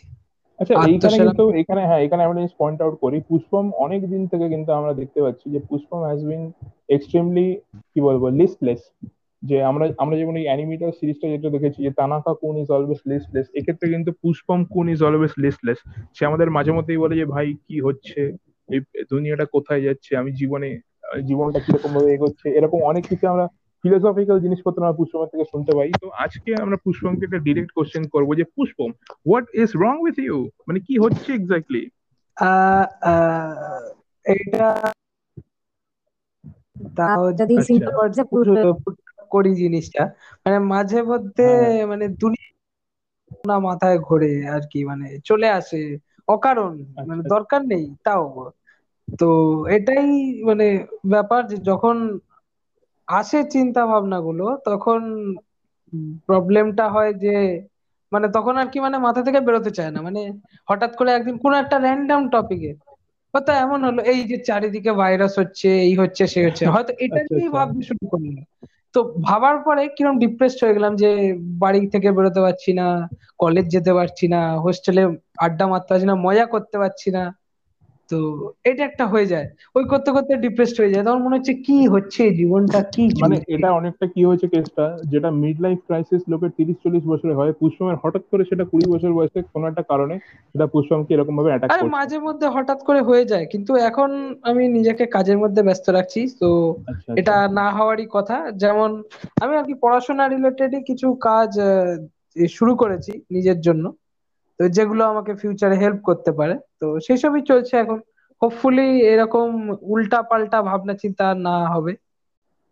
আচ্ছা আমি অভিক আর পানাগড়কে, পানাগড়ের কাছে আরেকবার যাব যে তোমরা পুষ্পমকে কোনো অ্যাডভাইস দিতে চাও? পুষ্পমের এই লিস্টনেস থেকে পুষ্পমের বেরোনোর জন্য?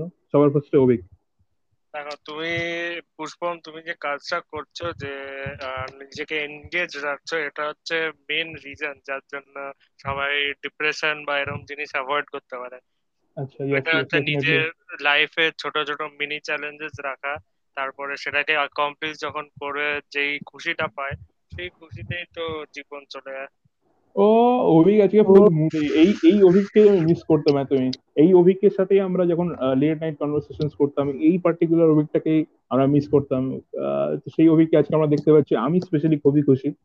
তো পানাগড় তুমি কি অ্যাডভাইস দিতে চাও পুষ্পমকে? এক্স্যাক্টলি মানে অভিক যে কথাটা বলল সেটা আমাদের মনে হয় আমাদের এখানে সবারই কাজে সবারই কাজে লাগবে। মানে সবারই সবার জন্য ইউনিভার্সাল এটা হ্যাঁ ডেফিনেটলি হ্যাঁ হ্যাঁ এটা ইউনিভার্সাল আর আমিও বলব পুষ্পমকে যে যেটা করছ তুমি করো এবং তোমার তো আরও রান্না বান্নারও শখ আছে আমি জানি। সেগুলো মাঝে মাঝে করবে। মানে তোমার যে আলাদা যে কো কারিকুলার অ্যাক্টিভিটিতে তোমার যেটা মন আছে সেগুলো সেগুলো সমান তাল রেখে করবে।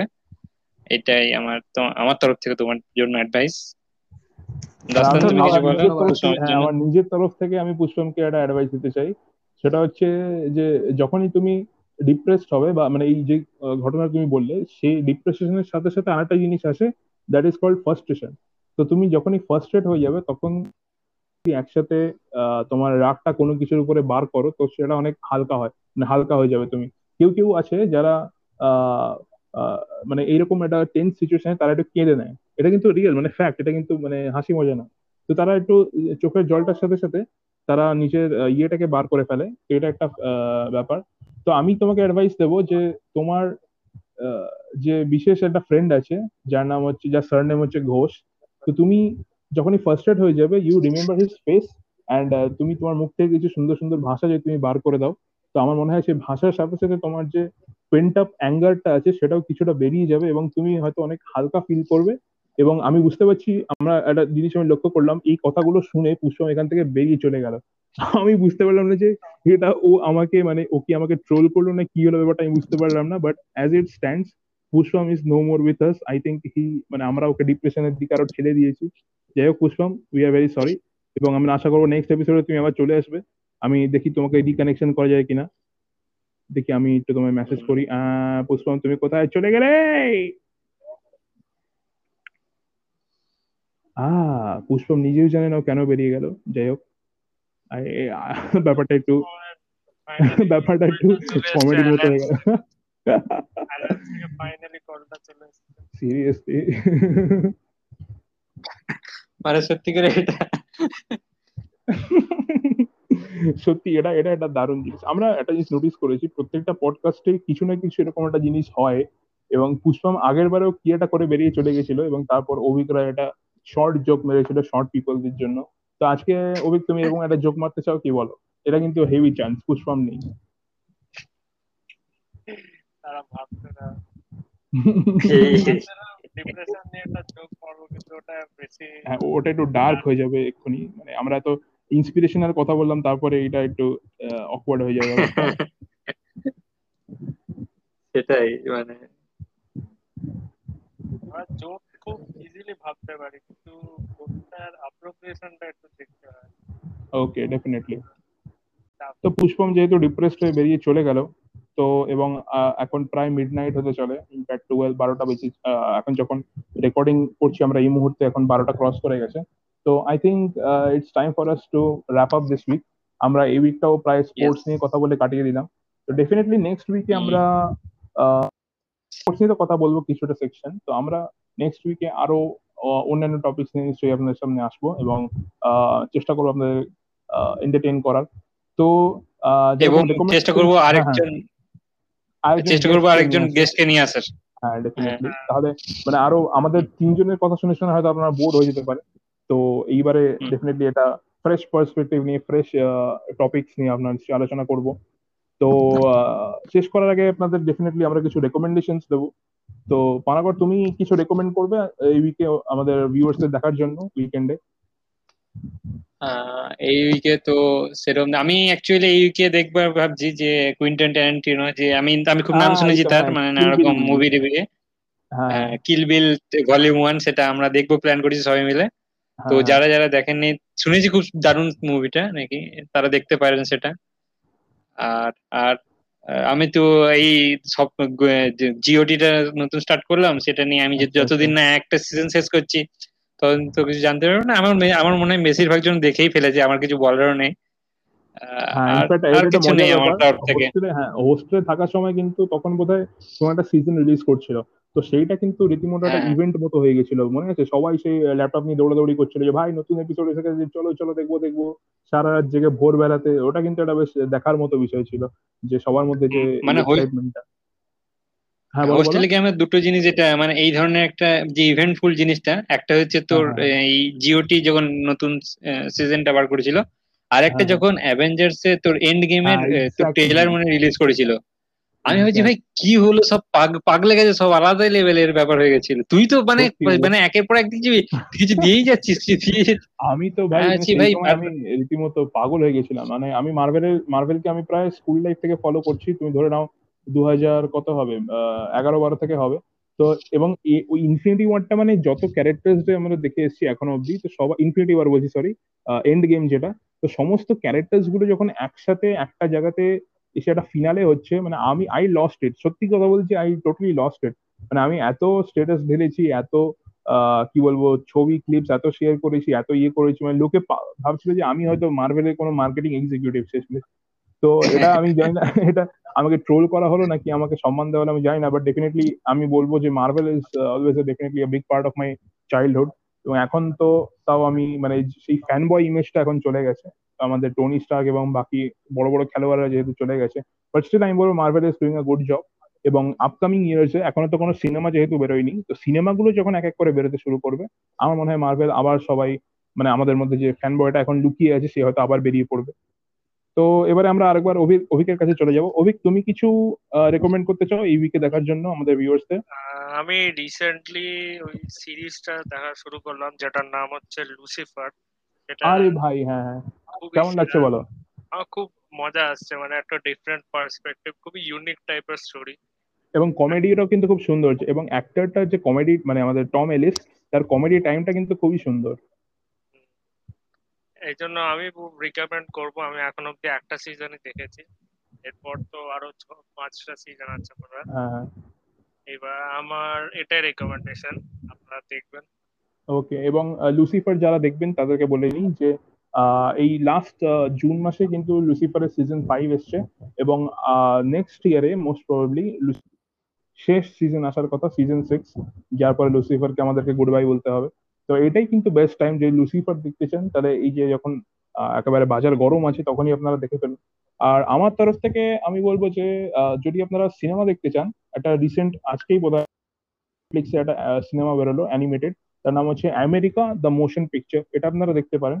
এটা একেবারে মানে আমেরিকার যে হিস্ট্রিটা সেটাকে একটু মানে কি বলব, সেটাকে ওয়াইল্ডলি ডেপিক্ট করা হয়েছে। মানে এখানে দেখানো হচ্ছে জর্জ বুশ হাতে চেনস ঘুরে বেড়াচ্ছে, বা অন্যান্য যে পলিটিশিয়ানসরা আছে, যারা প্রেসিডেন্টরা আছে, তারা জানায় তাই করে বেড়াচ্ছে। মানে একদম কি বলব ওয়াইল্ড এবং রঞ্চি এরকম একটা মুভি ডেফিনেটলি এটা এইটিন প্লাস রেটিং এর। তো এটা আপনারা দেখতে পারেন আমেরিকা দ্য মোশন পিকচার আর এছাড়া আরেকটা অ্যানিমেটেড সিনেমা আমি এই উইকে দেখলাম, আমার স্কুলের বন্ধুদের সাথে। সেটা হচ্ছে মিলেনিয়াম অ্যাক্ট্রেস সেটাও আপনারা দেখতে পারেন। এটা খুবই সুন্দর সিনেমা এবং যে বানিয়েছে, অর্থাৎ যে ডিরেক্টর সাতোশি কন, সে কিন্তু বেশ তার একটা বড় নাম আছে। তো তার পার্সপেক্টিভটা যেটা, সেটা আপনারা যদি টেস্ট করতে চান, তো ডেফিনেটলি এটা আপনারা দেখতে পারেন। আর তো এই উইকে সেরকম আমি কিছু দেখিনি, কিন্তু ডেফিনেটলি আমরা যেরকম পানাগড় বলল, আমরা কিল বিল দেখব এবং তারপর ডেফিনেটলি আপনাদের জানাব কেমন লাগল। ট্যারেন্টিনোর আমরা অনেক সিনেমা দেখেছি, আমি আর অভিক মিলে। তো ট্যারেন্টিনোর প্রতি আমার একটা আলাদাই ভালোবাসা আছে। দেখা যাক এবার কিল বিলটা কীরকম হয়। তো এইটার সাথেই আমরা প্রায় আমাদের টপিক আমাদের একেবারে শেষ মুমেন্টে চলে এসেছি। এবং ডেফিনেটলি শেষ করার আগে আমরা আরেকবার চলে যাব আমাদের প্যানেলিস্টদের কাছে। যে, পানাগড়, তুমি বলো, আমাদের শেষ করার আগে তোমার কিছু ডিপার্টিং ওয়ার্ডস কিছু অ্যাডভাইস বা কোনো কোট যদি তুমি আমাদের ভিউয়ার্সদেরকে বলো। আমি আগের সপ্তাহে তুই যেটা বলেছিলিস হ্যাঁ, হ্যাঁ। একবার মানে ওই যে শর্ট ফর্মটা কি ছিল? ওই বিস সিজি তাই তো? হ্যাঁ বিসিজি বিসিজি হ্যাঁ বুঝতেই পারছেন ছেড়ে গেল আর কি। সেরকম ভাবে নেবেন সবকিছু জিনিসটা। এই পরিস্থিতিতে আমাদেরকে সবাইকে সব মানে একটু সতর্ক থাকতে হবে যা চলছে এখনও করোনা যায়নি। সবাই ঘরে থাকবেন যতটা সম্ভব। এবং জাস্ট এই মেন্টালিটি নিয়ে চলে চলবেন। যে জাস্ট ছেড়ে যাবে যা হবে হবে। আমার তরফ থেকে এটাই। এবং আজকে আমাদের যে পার্টিকুলারলি বেশ ভালো ফিলোসফিক্যাল মুডে আছে তার কাছে আমরা যাব। অভিক তুমি আজকে বলো তুমি কি অ্যাডভাইস দিতে চাও আমাদের ভিউয়ার্সদেরকে এই উইকের জন্য? দেখো বিসিজি তো খুব সুন্দর মেসেজ সেটা আমি বলব যেটা পানাগর বলল। আর তার সাথে আমি অ্যাড করব যে আমি না একটু বেশি ক্লিশে হয়ে যাচ্ছে। আমি বলতে চাইছিলাম হ্যাঁ তাও ঠিক আছে কোনো ব্যাপার না। জীবনটা চলো। যতটুকু সময় লাগে টানতে বাকিটুকু পড়ে থাকে ছাই ভরা অ্যাস্ট্রের প্রান্তে ডেফিনেটলি তো আমার তরফ থেকে আমি আপনাদেরকে হ্যাঁ আপনি আপনাদেরকে বলব যে এই মুহূর্তে যেহেতু আমরা একটা মানে আমি অভিক বলুন বা আমাদের যে মেম্বারটা ডিপ্রেসড হয়ে চলে গেল সেই পুষ্পমের কথা বলুন এই মুহূর্তে আমরা একটা কি বলব একটা মানে আনস্টেবল ইকুইলিব্রিয়ামের মধ্যে আছি। যে যেমন পানাগড় ইন্টার্নশিপ করছে, সেরকম আমাদের কিন্তু এই মুহূর্তে কোনো কংক্রিট কিছু নাই। যে আমরা ইন্টার্নশিপ কি করব আমরা জানি না, বা আমাদের ফিউচারে আমরা মানে আমরা এই মুহূর্তে চারিদিকে অ্যাপ্লাই করে বেড়াচ্ছি আর কি। তো এরকম একটা আনসার্টেন পিরিয়ডে আমরা চলছি। তো এই পিরিয়ডটা সবার লাইফে আসে। এবং যারা আমাদের জুনিয়র আছে, তারা তো বুঝতে পার, তাদের অবস্থা আরও খারাপ। যেহেতু করোনার মধ্যে তাদেরকে এডুকেশনটা চালাতে হচ্ছে। আর যারা আমাদের সিনিয়র আছে, তারা তো আহ, তাদেরও অবস্থা খারাপ করোনার কারণে। সুতরাং সবাই এখন বলতে পারেন যে we are on the same page তো আমি এটাই বলব যে এইরকম আনসার্টেন পিরিয়ডেই যখন আপনারা আসবেন তো অলওয়েজ টেক থিংস ইজি মানে ডেফিনেটলি আপনাকে সেই এফোর্টটা দিতে হবে আপনার আনসার্টেনিটি থেকে বেরোনোর জন্য। কিন্তু don't let it get into your head সবসময় সবকিছুকে আহ, মজার ছলে নিন। এবং যেরকম আমাদের দুজন প্যানেলিস্ট বলল সেই বিসিজির মন্ত্রটা সবসময় আপনারা মনে রাখুন। এবং always be kind to each be nice to each এবং যেহেতু এই মুহূর্তে স্পোর্টস এর এরকম একটা বড় ইভেন্ট চলছে এবং চারিদিকে মানে নতুন নতুন টিভি শোজ আসছে, তো এই ক্ষেত্রে আমরা একটা জিনিস দেখতে পাই যে কিছু কিছু লোক, কিছু কিছু মানুষ, তারা খুব নেগেটিভিটি ছড়াতে থাকে। বিশেষ করে স্পোর্টস এর ক্ষেত্রে ইউরোর ক্ষেত্রেই আপনারা ধরে নিন যে তারা হয়তো খুবই আপনার অপোনেন্ট টিমকে খুবই ট্রোল করে ফেলল বা তারা হয়তো এইটা এস্টাবলিশ করতে চাইলে তারা নিজেরা খুবই নলেজেবল খুবই জ্ঞানী। এবং এইটা বলে যে ওভারঅল গেমের যে একটা স্পোর্টসম্যান স্পিরিটটা আছে, এটাকে ডাউন করতে চাইলো।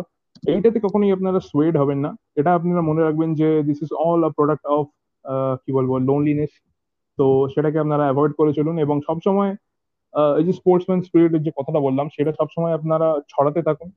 কারণ ডেফিনেটলি আমি মনে করি sports is something which brings everybody together তাই আমরা সবাই একসাথে এরকম দলগতভাবে আমাদের লাইফটাকে ফেস করব এবং যত চ্যালেঞ্জেস আসবে সেগুলোকে আমরা দেখতে থাকব। এবং লাইফ যেখানে আছে সেখানে আমরা জানি যে জীবনটা কি জিনিস। তো সেইটা আমরা সবাই মিলে আরেকবার উচ্চারণ করে আমাদের এই পডকাস্টটা আজকের মতো শেষ করব। তো চলো রেডি অভিক কাউন্ট ডাউন দাও। থ্রি টু ওয়ান জীবন্ত একটা জীবন্ত জ্বলন্ত সিগারেট যতটুকু সময় লাগে টানতে। টানতে বাকিটুকু পড়ে থাকে ছাই ঘেরা থাকে প্রান্তে। চলুন আজকের মতো আমরা বিদায় নিলাম। আবার দেখা হবে পরে কোনোদিন আমরা জানি না নেক্সট উইক কি তারপরে উইক কি তারপরে উইক বাট ডেফিনেটলি দেখা তো নিশ্চয়ই হবে। চলুন see you have a good day have a good weekend a very good night চলুন বাই দেখা হবে। Good bye bye